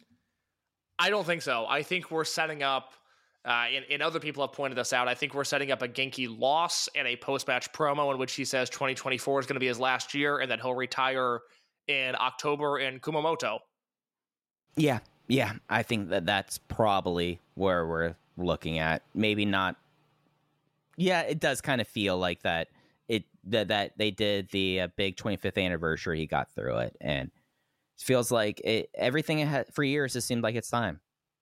I'm really curious to see if he can turn back the clock one more time because I don't remember now if it was 2021 or 2022 when he won the Brave Gate belt at Kobe. Was that 2021? Yep, that was the first of the two because that was night one. Uh, yeah, because last year was yeah. Hyo and what last year was Hyo and, and SB Kento. So 2021, and and that was the time that it really hit me where I was like, man, Genki, you know, he he slowed down and slowed down, but it felt like he could still have the great Genki match every once in a blue moon, and that was really when it was like, oh man, he didn't have it. He didn't have it on these nights, and of course, there's the story that I wrote about uh, in my my Genki Horiguchi piece that was published on VoicesWrestling.com this year, where as he was getting ready to go out and defend the Brave Gate belt on the second night, he was pulled over by the Gaora camera crew and asked to translate a Diamante promo before, like, as his music was playing. And then he went out and wrestled Kagatora and lost. So I don't know. Maybe with a clearer head, we can get a better Genki match, but uh, it'll be interesting to see. Yeah, and this is all kind of operating with the idea that Hyo will be there for that match. I don't know what you would really, at this point, kind of throw in there for a Brave Gate match. I- unless I, it would be Kamei? a real problem. I? I, I mean, I don't know. Then you kind of get into like some interim champion bullshit that I don't. I, I wouldn't. I wouldn't do Kamei here. I just feel like let he's got a clear path to success. Let's not. Let's not deviate at all. I it, it's just something where that in this company, as we saw with the Twin Gate, when you make a title match, if you can't do it, it's going to be vacated, and that it, it's a possibility. I feel like we have to entertain that, and Kamei is the one person at the forefront. I feel like Kagatora is like just take him. Just just let's make this easy. Have Kagatora win the belt. Have Kagatora lose the belt, and we'll we'll go on from there. Fair enough. Speaking of Kagatora case, match three, we have the original pairing of M2K, Masaki Mochizuki, Susumu Mochizuki, and Yasushi Kanda versus Don Fujii, perhaps interim uh, Brave Gate champion Kagatora and Problem Dragon. And what really the, this one is the get everyone on the show match. I have no thoughts on this, but can we talk about the fact that Masaki Mochizuki versus Shingo Takagi is happening in January? Yeah, we. How did we go an hour and a half case? I know, you know, I just noticed it wasn't on your show notes, and I was like, "Ooh, gla- glaring omission by both of us." This is what happens. not a, not I- a good look. Yep, yep, that on us. Yep. Uh, pre-intermission, it was announced that the Masaki Mochizuki 30th anniversary show happening on January 10th, 2024, will be Masaki Mochizuki against perhaps his greatest opponent, Shingo Takagi. One more time, case. Uh, Just like the Blink 182 song this year, one more time. I I, I don't know if you caught the 2023 Oh. Blink record. I, unfortunately, I don't think that got over. I, I I did not catch the record, but I knew that they did like this reuniting track that's like, hey, we're now in our fifties. Mark Hoppus had cancer. Uh, Tom DeLonge tried to go find uh, aliens, and uh, Travis Barker is married a Kardashian, but we're back together again. Song. Yeah, that that album's called One More Time. The title track is like a really whiny, slow acoustic song that somehow became a big radio hit this year. It like defies all logic of what a single should be, and I people people really like the new Blink record. I is uh, very uh, it's very surprising to me. And good for them. Uh, Man, so we're doing my we're doing the one more time Blink anniversary edition with Masaki Mochizuki and Yeah. Shingo Takagi. Yeah, my first uh, live concert was Blink One Eighty Two. Really? Like, yeah, no, no, no. There's a bit of nostalgia that, at least for me, like you're hitting like the late 30s, early 40s. Uh, Yes. real strong there. Uh, their that. their tour this year, they they toured with Turnstile this year, and uh, I was there. I unfortunately I have I have an interesting Blink One Eighty Two story from my shoot job, but I I'd actually get in trouble if I told it, so I can't tell it. But anyways, uh, I was at that show. And it really made me realize how incredible live music production is now because Tom DeLonge on this tour sounded like he could sing, and that's never really been his No. thing live. worst singer worst Yeah. singer like the, and that's the thing about like that na- the nasally song like it's almost all tom delonge like doing that Yeah, yeah, yeah. No, he actually sounded really good live, and it just made me go like, man, live microphones are incredible now. This is like a feat of technology that he can do this. Uh, did you ever see Angels and Airwaves?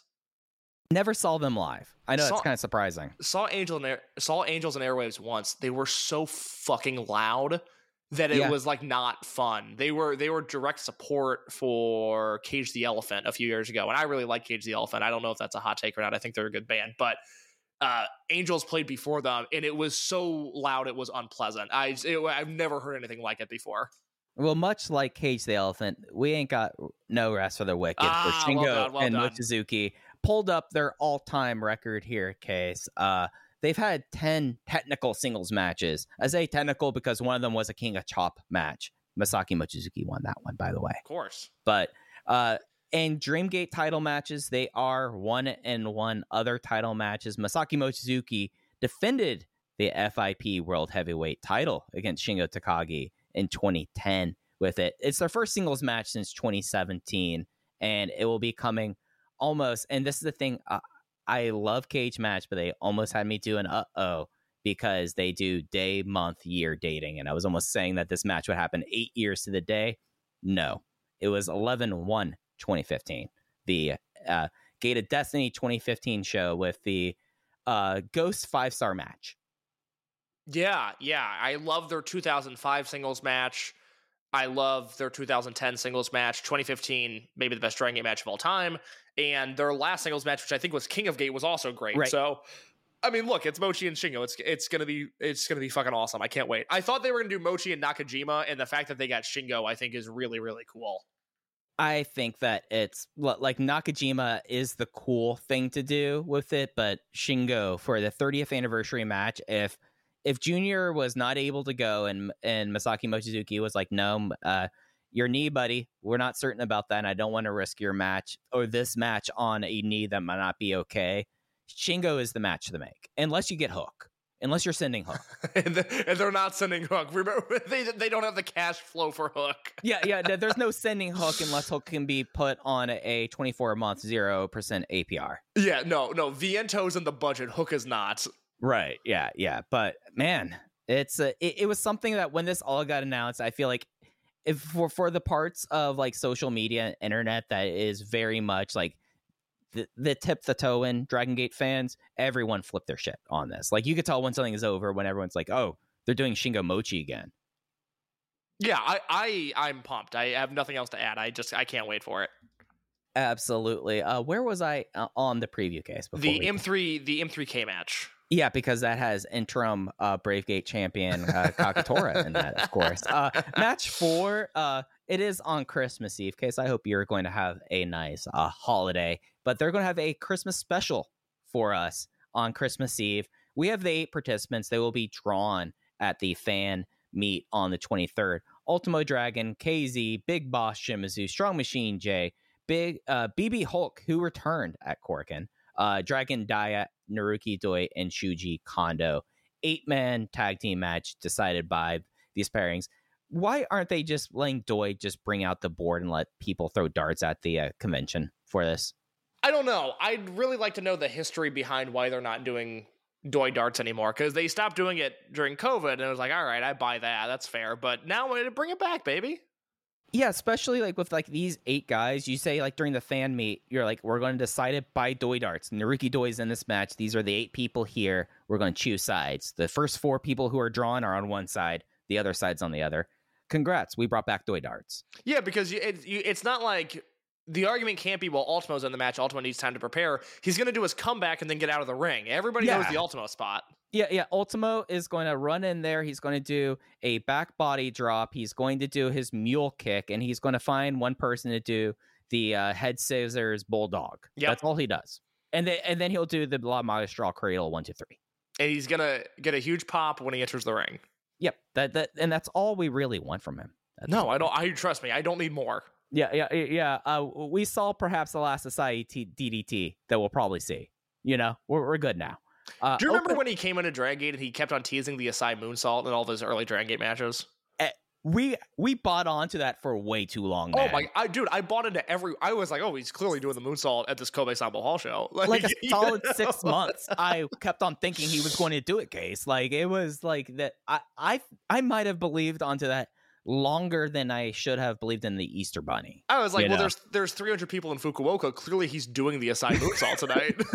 Like, what are you talking? Of course, he's doing it. I bought into it every single time. U- ultimo somehow was on the okinawa tour in front of 90 Yeah. people uh yeah like, hey, doing watch it. your head. You might hit the ceiling, buddy. Just be careful when you dive tonight.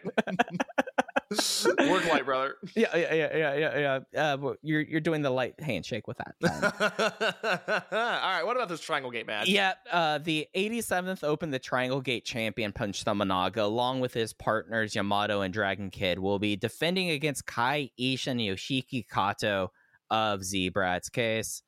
We knew that the, that the Punch Tominaga Triangle Gate line was going to come to a close, and I think we see the end is in four days. Yeah, this has got to be it. Get Kai, get Kai a belt, get Ishin a belt, get Kato. This would be his first belt, right? Correct. This is uh, Kato's first title shot too. Yeah. Ex- okay. Boom. Have him tap out punch. You free Yamato and Dragon Kid up for stuff. The punch thing served its purpose. Again, you know, it, it's it's a good marker of hey, are you in the loop on Dragon Gate or not? Because this reign has been perfectly inoffensive. The title win was a great feel good moment. But it served its purpose, and this is what I said when they won: was you know, okay, if they retain at Destiny, they've got to lose by Final Gate. I think they'll lose at Final Gate, and we'll be good to go. No, nothing wrong with that. Yep, no, nothing wrong with that case. Uh, this week, as we're recording on Wednesday, I have Dynamite on in my office, and Ooh. they're doing a preview for the next Aqua Aquaman movie, and they have six AEW wrestlers in this preview. Uh, I'll let you take a guess at one of them. Okay, well, I flipped on AEW for one second while they were doing this, and then quickly exited because I saw that they were doing that. Uh, the, the the people I saw on TV were Darby Allin and I believe Evil Uno. Is the, is there anybody else you wanted me to guess?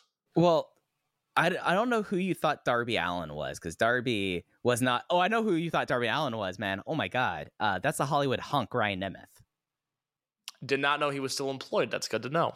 Yeah, yeah, this was a great reminder of people who are still employed by AEW. It is uh, him, uh, Christopher Daniels, uh, Ethan Page, and uh, Nyla Rose.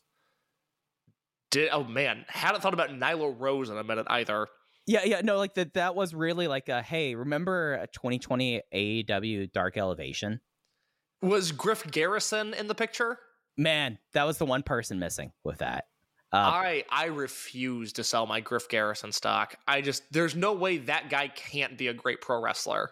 Yeah, if we had like another week case, like if this was like a normal Dragon Gate year where we would have an extra week here, we, we would need to decide like who is the, we need we would need to like put out like who are the wrestlers who we still have stock on for some ridiculous reason because you've you've been high on Griff Garrison longer than anyone else with a rational mind should be. My biggest miss over the last few years, I think I tweeted this when he announced he was leaving. I really thought, and this is, you know what? This is Drangate Brain. This is Drangate Brain affecting my enjoyment of other wrestling promotions. When QT Marshall and The Factory became a thing, I thought that group was going to be so over. The governor? And, oh, and the Freak Beast, Nick Comoroto. How is Nick Comoroto not the world heavyweight champion? How, uh, like, Cody Rhodes has admitted it. Like, God, Anthony Ogogo, Like, that was a moment. Like, he could have been a star. Yeah. Right. Yeah. I really thought the factory. Oh, I was all in on the factory, man. I thought it was going to be like a Mochizuki Dojo thing where they were ju- they all would get over as a result, and none of them did. And I re- like not as in, hey, I like this unit. I wish they would have done well. I remember plotting out like they're they're going to be a huge deal. This is going to be a massive win for the company, and it never it never ever happened. It never came close to happening. It it never felt as cool as it was the turn where like they brought like Cody up on the stairs and uh, QT Marshall was looking badass. Like yeah, they had the track jackets. Like they had a look. They it had, was it was as hell. They were so close to making that so cool, and they just never they never got there with it, and it bummed me out because I I I know Griff wasn't in there, but like there's that whole class of guys, and other than Hobbs, none of them have really none of none of those like pandemic hires. I don't think have really panned out. I, I mean, there were the pandemic TNT title shot guys like Yeah, Eddie yeah, and yeah. Ricky Starks, but if you're talking about like pure and, and Warhorse, don't forget Warhorse.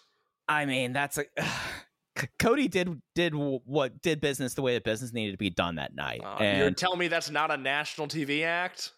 I don't know. I shouldn't be mean. The guy seems nice. I just I, there there was a moment where the Warhorse was being talked about like he was fucking Misawa. It's like let's Yeah, back yeah, it down yeah, a little bit. and, It's- and all of us sure felt nice like guy, we were come being ga- everyone, all of us thought we were being gaslit by that. By the way, like, like and like I'm from the Midwest. Like I have friends in St. Louis, and so the Warhorse took on a whole different meaning in this market. You know, really, it's just like it's like all right, let's back her down a little bit, guys. He's uh he's fine. I'm sure he's, a nice fine. guy. He, he's fine. Uh, the uh, the the world independent title though, yeah, yeah. Uh, the open the twin gate title match. We talked a lot about this. Uh, uh muscle team muscle Kota Minoura, Benkei, Kaito Kiyomiya, Alejandro from Pro Wrestling Noah. As much as we want Benkei to go up and you know really change things in Pro Wrestling Noah, we see how this is going to go. And okay, so I guess the question I ask you is: Does Alejandro lose by Golden Rose, or does he lose by Spear? I think he loses by Golden Rose. They seem to be really leading hard with Minoura on this tag team, which I'm I'm fine with. I think that's a good move. So I'm I'm looking forward to this. You know, this is a weird show where a lot of the matches, the results really aren't in doubt, uh, unless something truly shocking happens. You know, Vibes will win in the opener. Hyo's going to win match number two. I would assume M3K wins match number three. We don't know the pairings for match number four, so that's a wash. But it'll be the Ultimo side. Yeah, yes, it will. Uh, I would assume Z-Brats wins the Triangle Gate belts, and I would assume Gold Class wins here. The main event's really the only thing up in the air, but yeah, I would I would assume that Minoura leads this. That they have Minoura win with the Golden Rose, and I think this has potential to be a great match. Even though, as I talked about uh, two weeks ago, I've never been a Kiyomiya guy, but if he was ever going to succeed for my likings, it would be this match. Yeah, do we think that uh, Kota Minoura has it in him to uh, pull an Okada on him? Because that's what we need for Kiyomiya. We need someone to basically make Kiyomiya look small. Because that's when Kiyomiya looks great, is when he gets pissed off, right? I feel like Ben probably has the potential. To, I don't think Minoura has that thing in him. Now that is a topic to file back. Who has the dog and who doesn't? Yeah, I don't think I don't think that's not that's not Minoura's game, but mm-hmm. also like it would be weird, right? Because he's still younger than Ben is. I just I wouldn't I wouldn't draw it up to put him in that position. Whereas Ben, you know, okay, it's like oh, he's seven years into his career. You know, he could, he could rough somebody up. I think he has that carte blanche, but not Minoura. I, I and Ben, you know, collegiate wrestler. You know, I mean, he has bona fides. That's the scary thing is like if Ben wanted to do that Okada thing and just really rough somebody up, that would be a very scary situation. Yeah, No, you're you're absolutely right about this. Do you remember the the Triangle Gate match when Shimizu forgot his gear and it was like CIMA, Gamma, and Fujii versus We are Team Pantaloons. Yes, yes, I remember that because I I remember distinctly how much uh Shimizu's nose bled. Yeah, because that but that was that was Shimizu T-Hawk and Eita, I think, and not Mochi and Dragon Kid. Oh, I'm thinking of a different one that he did. I was thinking about the one in his rookie phase where CIMA really, you know, yeah, no, this that- was okay. yeah. So this was Dangerous Gate yeah. 2015, I think. This is much. I know which one you're talking about now. Yes, yes. yes. because it was I remember this was like a fun 24 hours. Because remember Yoshino lost the Dreamgate belt? Yeah, after Kobe World 2015, they lost the Dreamgate belt and one of the Triangle Gates. Yeah. And then Shimizu's this was like a thing where like going into Dangerous Gate, it was like, are they going to have a belt or not? Was a real conversation. And then they got the belt, but then Shimizu like left his gear at the dojo, I think. So they they were doing it was they were doing generational stuff at the time because the the July Korakuen was all generational warfare, and then they had Shimizu, T-Hawk, and Eita team up for the Triangle Gate belts against the veterans. And Shimizu forgot his gear, so it was like T-Hawk in a weird phase of his career, Eita in a weird phase of his career, and then You- Shimizu was wearing like blue athletic compression shorts, basically. Yeah, yeah. The, the, this was Zombie Veterans, right? This was uh, I think it, that, Fuji that and era, Akaza and Roke. Yeah, I, I, I guess it. Well, maybe it must have been. It must have been. I, but I just remember they really roughed up Shimizu in a way that was well. We t- you know it goes full circle. Like I don't think that would happen in modern Dragon Gate where they just beat the shit out of Shimizu the way that they did. But they they made a mockery of him. I mean, they really taught him a lesson. And and Shimizu has not forgotten his gear since. I guess lesson learned. I'm not advocating they do that to Kiyomiya, but it would be really interesting if something like that happened. Because Yeah. Kiyomiya, like it's like you know, that's the fucked up part about his entire career is Kiyomiya is the ace of Noah, but he's going to come into Dragon Gate, and the Dragon Gate guys have a real chance to dominate him. Yeah, and it's something where that this is like a payback thing, and he did get a good pop in Tokyo. Like, I'm not anticipating like any sort of warm reaction for Kaito Kiyomiya. I would say a shockingly good pop. I couldn't believe it. Yeah, but I mean, he had a good looking suit on, man. You could pull Yeah, off of green. course. 688 and Noah Korakuen today. God, yeah, that was. Uh, I, That's I, like a bad pandemic number. I was trying to find my snide remark I made earlier about that. That seeing if I want to add that onto this. Uh, yeah, basically, if you have to like use part of Korakuen as your broadcast center, then you've completely lost the the plot. and Should stop promoting. Match five: Yoshinari Ogawa, Super Crazy, and Vinny Massaro versus Hayata, Eita, and Titus Alexander. I got to go back and watch that. I Yeah. am just now. I missed that on the match listing at first. But he's going to win the Dreamgate match.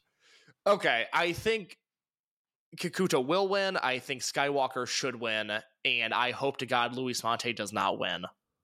My will and should are the same person, and that is the soon-to-be three-time Open the Triangle Gate or tr- bleh, Open the Dreamgate champion. Mike, gosh, uh, the three-time Open the Dreamgate champion, Shun Skywalker.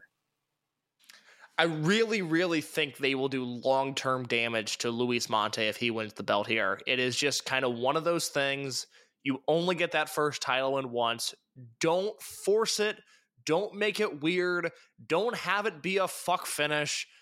Luis Mante will get his moment, and it needs to be one on one, and it needs to be against Shun Skywalker. And I really, really fear that they are going to do something too cute and ultimately too dumb, and they are going to hurt everybody in the process. And that is the card for the final gate. It is the 24th, Christmas Eve, from Fukuoka International Center. That is not the last Dragon Gate show of the year. The final gate in Kobe Sambo Hall will be on the 26th as well. They never post a card about this until after uh, Final Gate. We'll talk about that when we'll probably roll these two shows together, right? E- well, are you free on the 29th to record? Yes, I am. Okay, well, we'll do a show on the 29th. Yep. So we'll, we'll we'll be back with you on the 29th to talk about that. However, there's a show on the 30th case that we have the time now to preview. We probably won't have the time on the 29th. Uh, No, no, give, people a week to to get that preview in. Let's let's uh, let's really let, let uh, it simmer. Yeah, let it let's let's let it simmer. No, no, no. I'm saying let's do it now, but we'll Yeah, we'll let right. that we'll let our preview simmer. Yeah, yeah, yeah, yeah. Uh GLEAT version 7 from Tokyo Dome City Hall. Uh their big end of the year show. They have one more show in Osaka on Christmas Eve. 10 matches on this case and let's just get into this. Do you, do you want to go top down or bottom up? Uh, let's start with the main event. Uh, yeah, because this is where the meat is. Uh, for the G Rex Championship, uh, T Hawk make his sixth title defense, trying to get himself another one of those little medals. He is the third champion. He's defending against Hayato Tamura. Tamura getting a second title shot after his loss at uh, Sumo Hall at GLEAT version Mega here. Really, everything leading into this show, uh, I would say from the things that I've seen, at the very least, does feel like that this that they did the right call at least. One of the shows was going to peak for uh, Tamura and uh, T Hawk. One would have hoped it would have been Sumo Hall, but it looks like it's peaking here. Have to give him credit. I think this has been a well built main event. It feels like a big deal. It is the biggest match that they have, which that I guess can be looked at as a backhanded compliment. But Tamura's the guy. Tamura's over. Uh, he is somebody who, if I were in the GLEAT office, I would be doing everything I can to make him a quote unquote guy. And they certainly have the potential to do so here. And I have to give GLEAT credit. I, I did a big catch up today, and on the December 10th show, this was at uh, Shinjuku Face, T Hawk and the Saito twins versus Check Shimatani, Hayato Tamura, and Kazuma Sakamoto. Four stars. That is a notebook match that is well worth your time. You will not only get fired up about T Hawk versus Tamura, you will once again realize, at least Mike and I did, that Check Shimatani might be the most underrated man in all of wrestling. Yeah, and the real magic about this match is the closing stretch with uh, T Hawk and uh. And really, the the one thing that kind of entering this match makes me kind of want them to, you know, uh, just say not now for Tamura is my own pers- personal selfishness that this is the most interesting T Hawk has been his entire career. He's finally started to put together the kind of charisma that was expected of him a decade ago and he feels like a big major player champion something that never I, I did not really feel like when he was in wrestle one like even though houses were popped there he would that this was not necessarily a tool in his tool belt. It feels like more so in this run here that he's kind of really embodied this almost spiteful just better than you uh, champion role that really came to play in that six man tag that had it, it was like the meanest night ride I've ever seen happen in this. It, it was just like T Hawk's now indignant and it's great. Well, that's the thing. Like, you and I have been watching T Hawk for a decade, and we've seen his entire career, and we've seen the highs and the lows. And you and I specifically have covered him more intensely than anybody on the planet.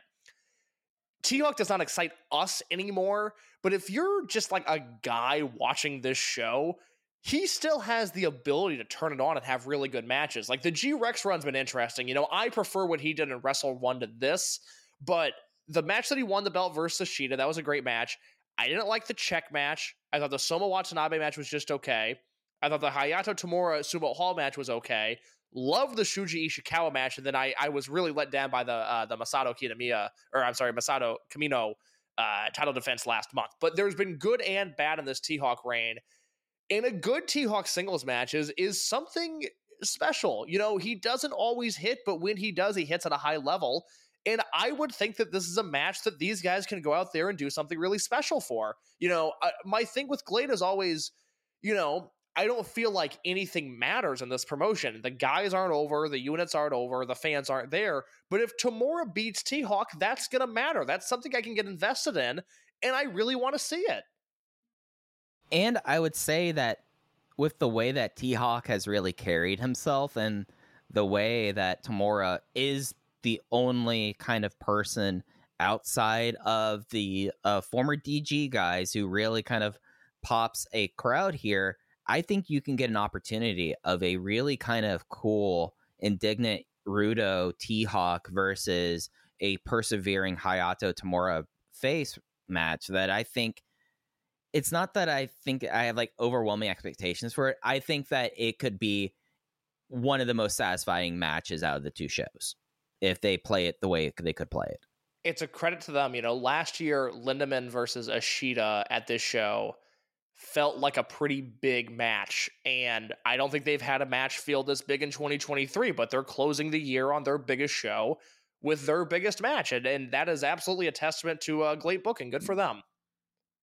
Semi main event G Infinity Championship. The third champions, the Saito twins, Jun and Rei from All Japan Pro Wrestling, the reigning Tokyo Sports Tag Team of the Year. Uh, defend against Soma Watanabe and Yuya Susumu. Yuya Susumu, nominally of All Japan. Uh, interesting that uh, at least uh, we kind of talked about the Saito twins last week. How have you feel? How have you felt about them and this environment? Because I have just off and on. It, it is one of the most like stop and goes, like okay, step forward, step back, like developments I've seen out of a tag team they're fine. You know, I get why some people are excited at their current incarnation. They're never going to be a team that I particularly enjoy. You know, I thought that like that six man tag I just recommended, they're in the match and they're good, you know, almost in spite of themselves. I don't see this being a match that they're going to particularly thrive in. You know, they need to brawl, they need, I think, over opponents. And I don't think Susumu and Watanabe are those guys. I see this being a bad styles clash into my point just a minute ago about, you know, nothing in this promotion matters. Tamura beating T Hawk could really matter. Soma Watanabe pinning one of the Saito twins for the tag belts. Look, it's nice on paper. It might get a nice pop in the building. It's not going to matter, and that is that is ultimately a hangup I have here. I don't expect this match to be very good. Nah, I have very low expectations of this one, uh, and I just they've really booked themselves kind of into a hole about the Saito twins, like to an extent of how are you going to get these belts off them and what team are you going to build up to do that? That All Japan is going to be okay with you penning one of their tag team champions. Yeah, it's tough. You know, I, I almost wonder just for the sake of brand recognition if the Saito brothers are just better off holding these titles for a while.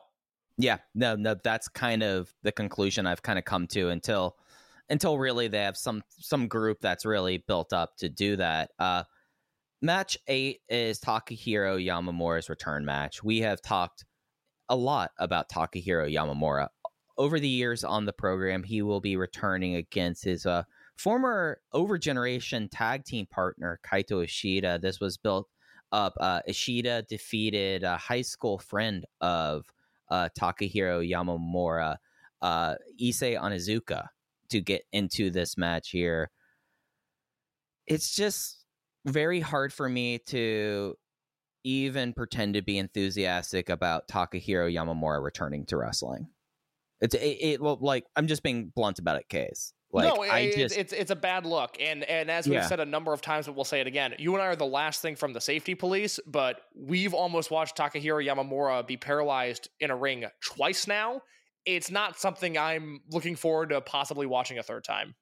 Yeah, and it is something where there has been like I guess lack of better words like this investment into Yamamura by CIMA like throughout this and, and there's a responsibility to like I mean this this young man and he's still a young man like almost paralyzing himself twice and all of that like there is a onus a responsibility that I am happy exists there, but the onus of responsibility does not end with you being okay with him returning to wrestling.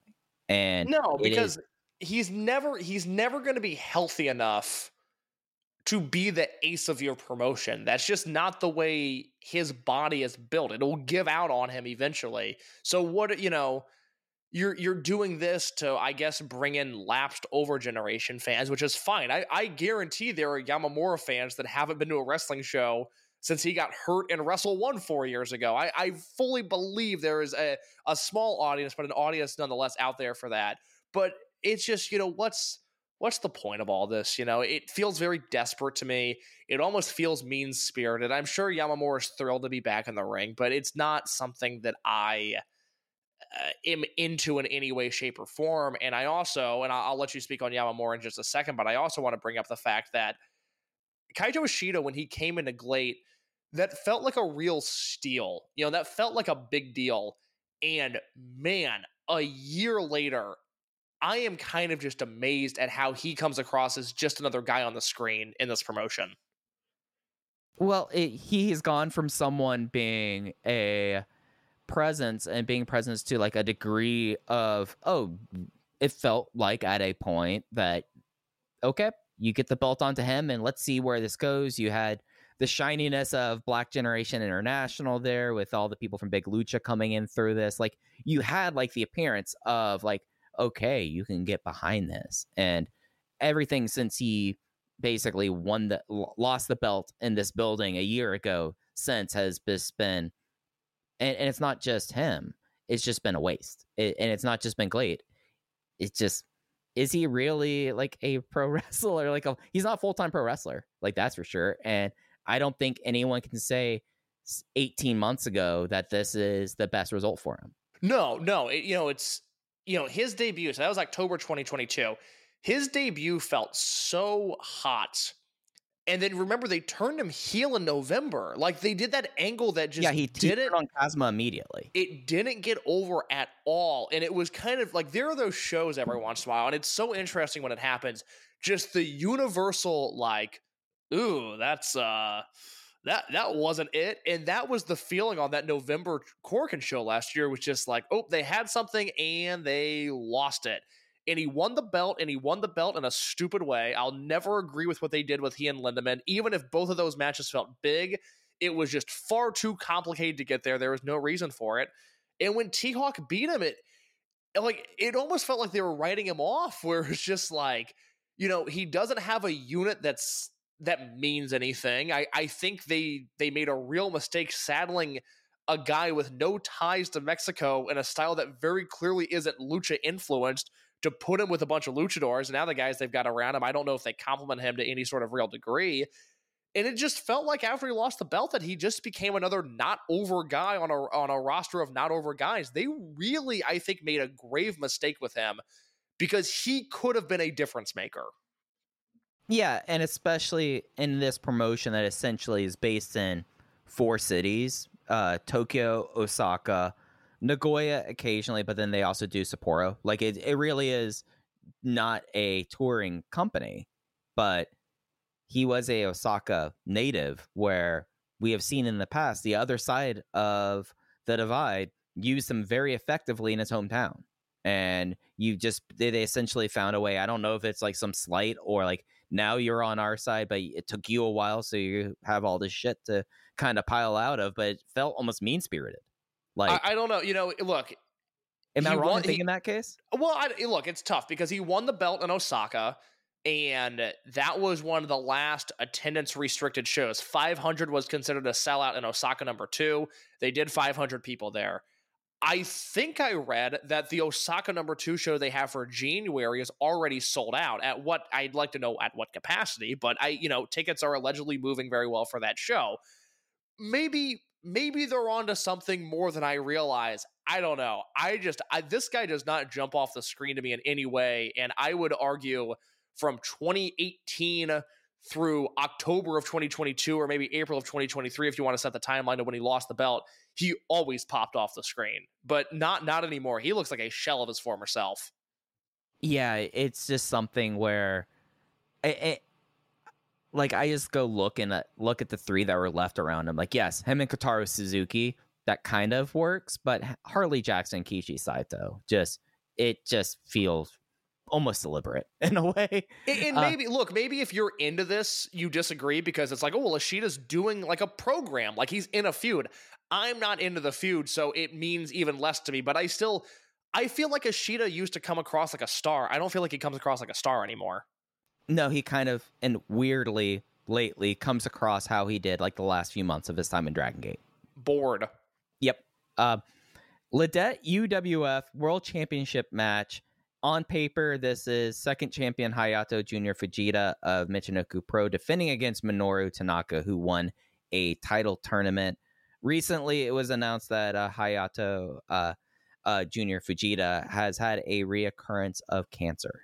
It, it, it's that's right. Like that, that that is what was announced, right? Yes, yeah, yeah. Yeah, it's it's come out of remission, and it, he canceled all shows except for he's still listed on this one. It seems, but I can't see this match happening. No, I don't know. I don't know what they're doing here. Uh, the situation sucks. Robert, it's awful. Yeah. Robert uh, Numbers, who post a lot of the Puro shows that aren't behind a paywall but on, are on like Nico Nico, he tweeted out an article recently before the news came out about Fujita and all of the struggles that he's still going through and just how hard it is for him to wrestle. And it was heartbreaking. It was a really terrible read. And then the the news came out earlier this month that that he is sick again. So it, it's an it's an awful situation. We send him our best, and it's a it's a shame on a selfish level because he was to me one of the 25 best wrestlers in the world this year, and uh, to see him step away from the ring and to know that it's it's once again because his health is failing him is really really sad. Yeah, like that's really like I, I don't have anything else I could add to it. It's just really sad, and it kind of made me feel a little bit more angry that he was not uh, celebrated at Tokyo Sports last week. That's a very good point.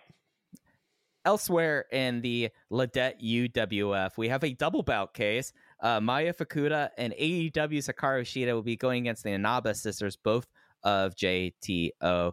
Case, what? How do you feel about Maya Fukuda? Oh God! I mean, what can't I say about Maya Fukuda? I, I is she the sister of Toriyama alum Bear Fukuda? I am not aware of this. I think she was a part of Actress Girls at one point, but oh, decided. Oh, oh, oh, why didn't you say that? I, I am sorry. I forgot how much of a fan you were of Actress Girls. I apologize. I love all the girls. Yeah, and especially the actresses.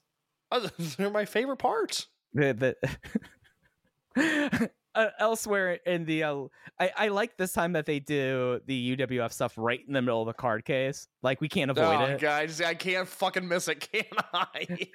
well, I really want to review the show for Voices of Wrestling, and I was like, oh god, I gotta sit through these two matches. Maybe not. Three matches as Tetsuya Izuchi, your boy, going up against Ariki uh, Aitaka, uh, listed of Ibushi Pro. Is this one of the people that uh, Kota Ibushi was allegedly training? Or something? It must be because it's his debut match. Yeah, uh, don't know a single thing. I apologize. I'm not. I'm not going to like feign knowledge of this guy. Uh, Izuchi though, case, uh, your guy. How have you felt about him since the downfall of 60 Seconds, the Lords of a Minute? You know, I watch. I normally skip all the UWF stuff. I watched Izuchi versus Minoru Tanaka from the 1210 show, which was UWF rules, and it made me realize I still think all the UWF stuff is a waste of time. So I look forward to him doing it again.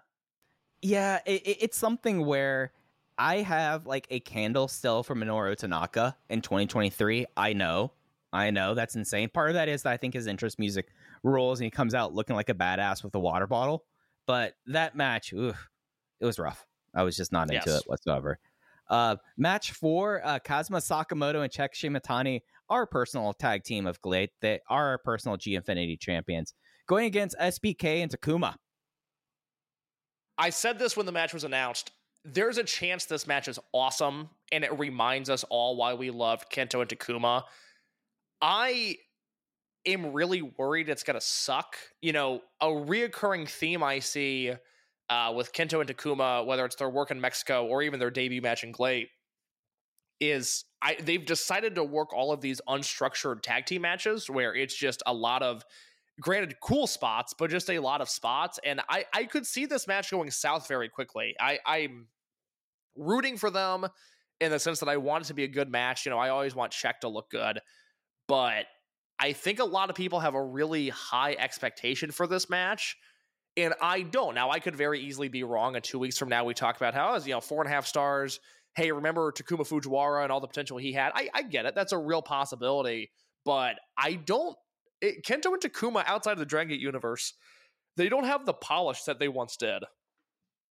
And it's kind of the polish has kind of grown away to like such a degree that the stuff I've enjoyed them more so was like the Riot Lucha tag, where like it felt like the polish, the lo- the lack of polish actually worked in that that kind of thing. Like it's because I was Radioactivo and I'm blanking on the other person in it.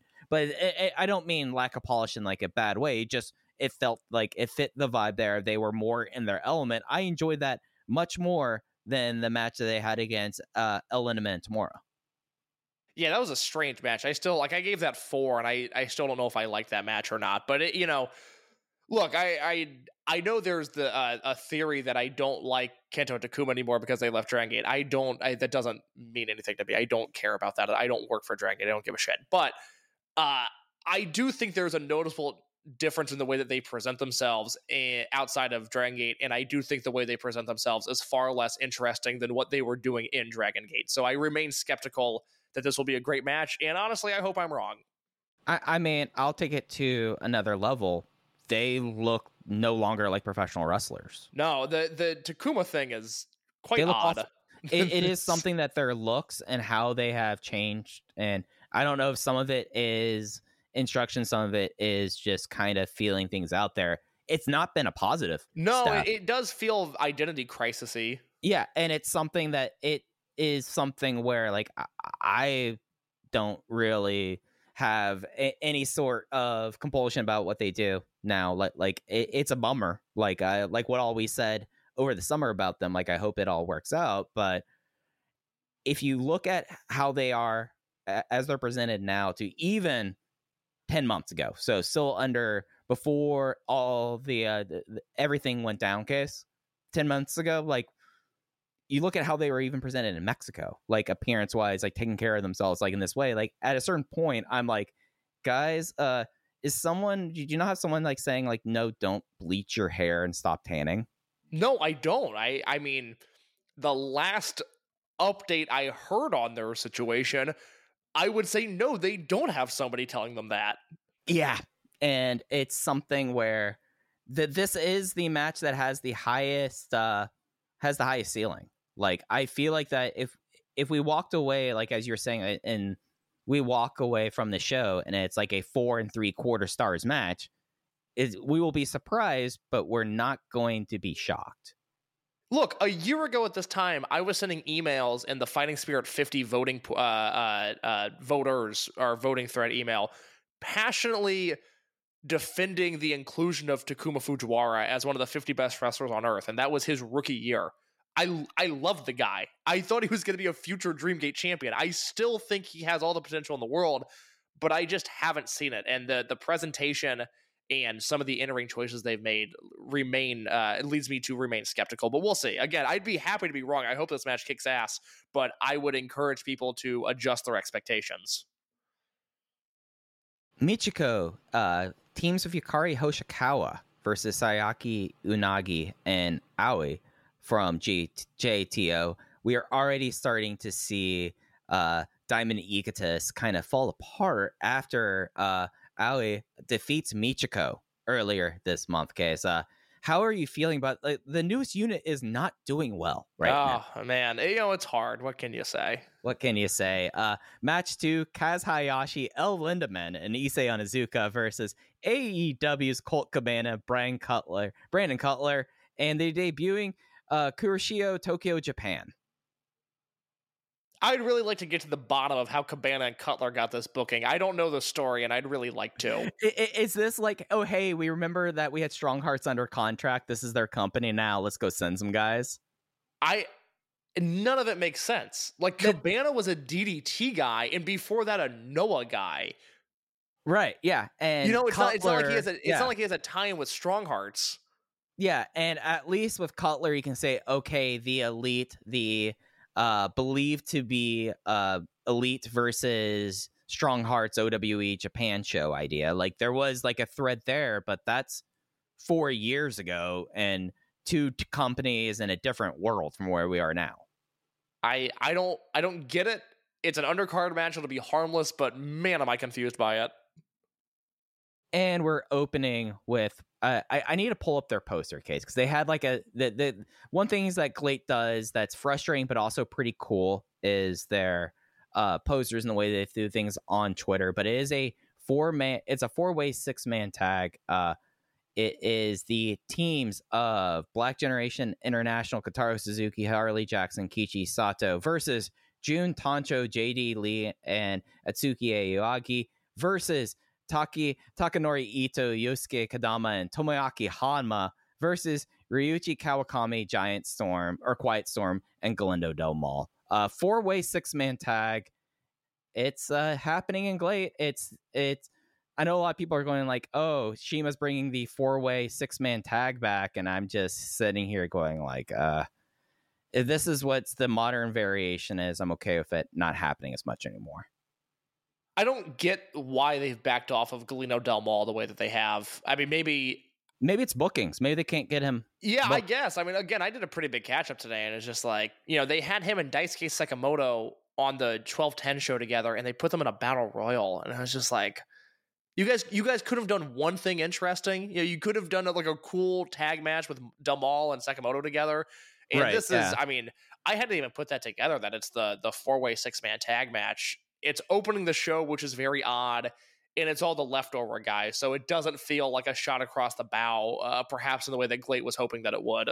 Yeah, and like it, it's not a. I, I I just can't even put myself in like the mindset to imagine it like a historical three way or four way, other than the fact that it is three or four teams going against each other. Yeah, I don't I don't know if they're billing it as such if they're if they're trying to make that point, but it it doesn't come across that way if they're trying to. Yeah, yeah. Uh, it, it is something where Tomoaki Honma just basically now works GLEAT. Like, Oh God, I, I Yeah. I, I- look, I he he doesn't move around much better than Yamamura. Uh, it's uh it's frightening. Yeah, he, yeah, that's that's true, and that is uh GLEAT version seven uh from Tokyo Dome City Hall on the thirtieth. Uh, GLEAT does have one other show on the twenty fourth from Osaka. Uh, the only thing really worth noting on that one case, uh, Kazuma Sakamoto's twentieth anniversary match. It is Kazuma teaming with Taka Michinoku versus Yoshiaki Fujiwara. Oh no, sorry, Tatsumi Fujinami and Kaz uh and, and Kaz Hayashi. Yeah, uh, you know, congrats on Sakamoto. I've Yeah. I've said on this show many times. I think he has one of the most interesting careers in in all of wrestling, and he seemingly can can work anywhere and do anything and get over. That show, unfortunately, uh, not looking great on paper. Yeah, uh, your main event on that show is CIMA uh, T Hawk, El Lindaman Eltres of uh, Strong Hearts versus uh, Tamura Kawakami and Check Shimatani. And, uh, and that might be that might be fine. The rest of it doesn't light my world on fire. You know, look, we've gone way over. I have to go in just a second, but you know what I realized today about GLEAT? What is that? Shigehiro Irie nowhere to be found. Yeah, like he uh it- like he like appeared like on a couple of the uh Tokyo shows, but not on this one. Like no, he I don't think he's worked late since the Sumo Hall show. I could be, but around that time period, I could be wrong. But uh, it's since the summer. Right. Yeah, it does definitely feel like coincidentally when Issei Onizuka left Strong Hearts was around the time that Irie stopped game booked. Yeah, and I would just much like the Cabana Cutler situation. I'd like to know more about that. I'd like to know what happened. I, I'm with you on that, buddy. Well, we are massively over time. This is like the longest episode I feel like we've done is since uh, Kobe World. I was But- not expecting it. I will say that much. I've, I've had a delightful time. I thought this was a very good episode. Was not expecting it to go this long. Nope, neither was I. But that's going to do it for us here. We'll be back with y'all next week talking about Final Gate. Uh, Case, I hope you have a nice holiday. Yeah, Merry Christmas to everybody listening. I, I really appreciate that as many people uh, listen to the show as they do, and that they seem to really enjoy it, which always blows my mind and makes me really happy.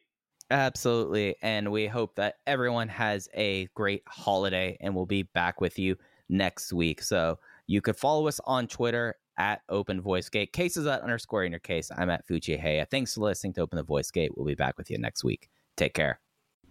Cheering at pro wrestling shows in Japan is back, and 2023 is already shaping up to be a big year in the history of pro res.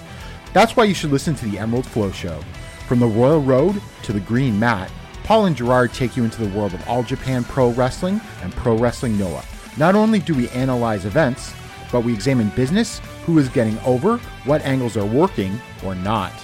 Occasionally, we take a look at other Japanese promotions like DDT and Zero One. So if you're looking for more coverage of the world of Japanese wrestling, check out the Emerald Flow Show on the Voices of Wrestling Podcast Network, available on all of your favorite podcast apps.